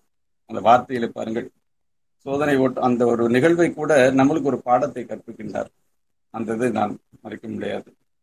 அடுத்த நிகழ்வாக மீண்டும் அதே வைரமுத்து அவர்கள் ஒரு அழகாக பகிர்கிறார். மாடியிலிருந்து கீழே இறங்கி வருகிறார். அதற்குள் மாடியிலிருந்து மேலே ஏற அவரது உறவினர் மதிப்புக்குரிய செல்வம் அண்ணா வந்து போறாரு. லிப்ட்ல போயிறார். நேரம் இல்லை. எதிர்பாராது மதிப்புக்குரிய முத்தமலையன்கள் டாக்டர் கலைஞர் அவர்கள் படியில் இறங்கி வருகிறார். கீழே வந்ததும் கேட்கிறார். என்ன செல்வம் அவர்களுக்காக காத்திருந்தனே வந்தார்? இப்பொழுதுதான் லிப்டில் ஏறுகிறார். பாருங்கள் செல்வம் என்னோடு தங்குவதே இல்லை என்று அந்த நிகழ்வையும் அழகாக ஒரு நகைச்சுவை உணர்வோடு சொன்னதை நான் மறக்க முடியாது. அடுத்த நிகழ்வாக தொண்ணூத்தி ஆறிலே ஒரு சினிமா நடிகர்களுக்காக கட்டிடங்கள் கட்டக்கூடிய ஒரு நிகழ்வு ஒரு மேடையில் உரையாற்ற வருகிறார் முத்தமடைந்த டாக்டர் கலைஞர் அவர்கள். அவருக்கு முன்பாக ஒரு இளம் நடிகர் அவருக்கு சில எதிர்கத்துகள் வெளியரங்கிலே சொல்லியவர் இன்று அருகில் அமர்ந்திருக்கிறார். அவர் ஒரு கோரிக்கை வைக்கின்றார். அன்பிற்குரிய முத்தமிழர்கள் டாக்டர் கலைஞர் அவர்களை நீங்கள் கட்டக்கூடிய இந்த கட்டிடங்களுக்கு இந்த நகரங்களுக்கு கே கே நகர் கலைஞர் கருணாநிதி நகர் என்று வையுங்கள் என்று சொல்கிறார் இவர் அதை கவனித்துக் கொண்டிருக்கிறார். வெளியில் பேசியது வேறு இன்று மேடையில் பேசியது வேறாச்சு. இதற்கு நான் பதில் சொல்ல வேண்டும் என்று அந்த சிந்தனை எல்லாம் அவர் கண்களில் ஓடுகிறது. மேடையில் பேசுகிறார் கலைஞர் அவர்கள் முத்தமிழர் டாக்டர் கலைஞர் அவர்கள் சொல்கிறார் நீங்கள் கலைஞர் நகர் என்று சொல்கிறீர்களா இல்லை கலைஞரே நகர் என்று சொல்கிறீர்களா என்று வினா எழுப்பினார். உங்களுக்கு வெளியரங்கில் பேசியதற்கும் பதில் இதுதான். மேடையில் நான் சொல்லும் பதிலும் இதுதான். அந்த அரங்கமே அறிந்தது அந்த கூட்டமே. இந்த மாதிரி ஒரு சொல்லாடல்கள்லாம் நம்மளுக்கு ஒரு ஒரு ஒரு அதாவது ஒரு கருத்துக்களும் வீணாக இருக்கக்கூடாது. ஒரு கருத்துக்களும் முற்போ முற்போக்கோடு நல்ல ஒரு சிந்தனை ஆற்றலோடு ஒரு பயன்பாட்டோடு இந்த சமூகத்துக்கு நம்மளுக்கெல்லாம் ஒரு எடுத்துக்காட்டாக என்னை போன்ற ஒரு கடல்நிலை பொண்ணனுக்கெல்லாம் ஒரு வாழ்வாதாரமாக இருப்பவர் முத்தமிழறிஞர் கலைஞர் டாக்டர் கலைஞர் அவர்கள். பெரியோருடன் நட்பு பெரியாருடன் நட்பு முதலில் பெரியோருடன் உறவு. அந்த இரு இருந்தாலும் வறியோரின் நிலை அறிந்தவர் தமது ஆட்சியில் அவர்கள் பயன் பெற நன்மைகள் பல புரிந்தவர். பெரியோருடன் உறவு இருந்தாலும் அதன் வழி போகாமல் அவர்கள் வழி சாயாமல் வறியோர் மீது அக்கறை கொண்ட ஒரு சங்கத் தலைவராக நாங்கள் முத்தமிழர் டாக்டர் கலைஞர் அவர்களை பார்க்கிறோம். இந்த பிறந்த நாளிலே அவரை பற்றி பேசுவதற்கு இந்த ஒரு கடனடி எனக்கு ஒரு வாய்ப்பு என்றால் ஒரு பாக்கியம்தான். அறிஞர் அண்ணாவிற்கு துணையாக சொல்வன்மனை சொல் சொல்வன்மை அதாவது சொல்வன்மையில் அறிஞர் அண்ணாவை அடிச்சுக்க முடியாது. அதற்கு இணையாக அவரோடு நின்றவர் அண்ணா மனதை வென்றவர் என்று ஆணித்தரமாக சொல்லலாம். அண்ணாவின் நிழலாக கழகத்தை காத்தார் பெருமை சேர்த்தார். கழகத்தை காத்தது மட்டும் இல்லாமல் இன்றும் கழகத்துக்கு பெருமை சேர்த்து தங்க தளபதி அவர்கள் வழி இன்றும் அவர் அந்த அவர் வழியில் அரசாலும் ஒரு ஆண்மை கொடுத்திருக்கின்றார் தன்மை கொடுத்திருக்கிறார் தமிழ் என்கிற டாக்டர் கதைஞர் அவர்களுடைய ஒரு மனம். அடுத்து இந்த ஆயிரத்தி தொள்ளாயிரத்தி அறுபதிலே கழக பொருளாளர் என்று அறுபத்தி ஒன்பதிலே தலைவராகிறார். துரோகிகள் தான் கணக்கு கேட்டால் பிரிந்து செல்வார்கள். ஆனால் இவர்கள் இவர் வந்து நிதியிலும் நீதியை காத்து அந்த அறுபத்தி ஒன்பதிலே தலைவராகும் போது முறையாக அந்த காசாளர் அந்த பொருளாளர் அஹ், பதவியை கொடுத்து ஒப்படைத்து விட்டு ஒரு முன்னிற்கு வந்தவர். முரசொலி இதழ் அன்றே அன்று தொடங்குகிறார். ஒரு சிறிய துண்டு சிட்டு இதழாக தொடங்கி இன்றும் அந்த முரசொலி நம்மளுக்கு வழிகாட்டியாக இருக்கிறது என்றால் அவருடைய எழுத்தாற்றல் பேச்சாற்றல் சிந்தனை அனைத்திற்கும் நாங்கள் முதல் கண் வணக்கத்தை தெரிவித்துக் கொள்கிறோம்.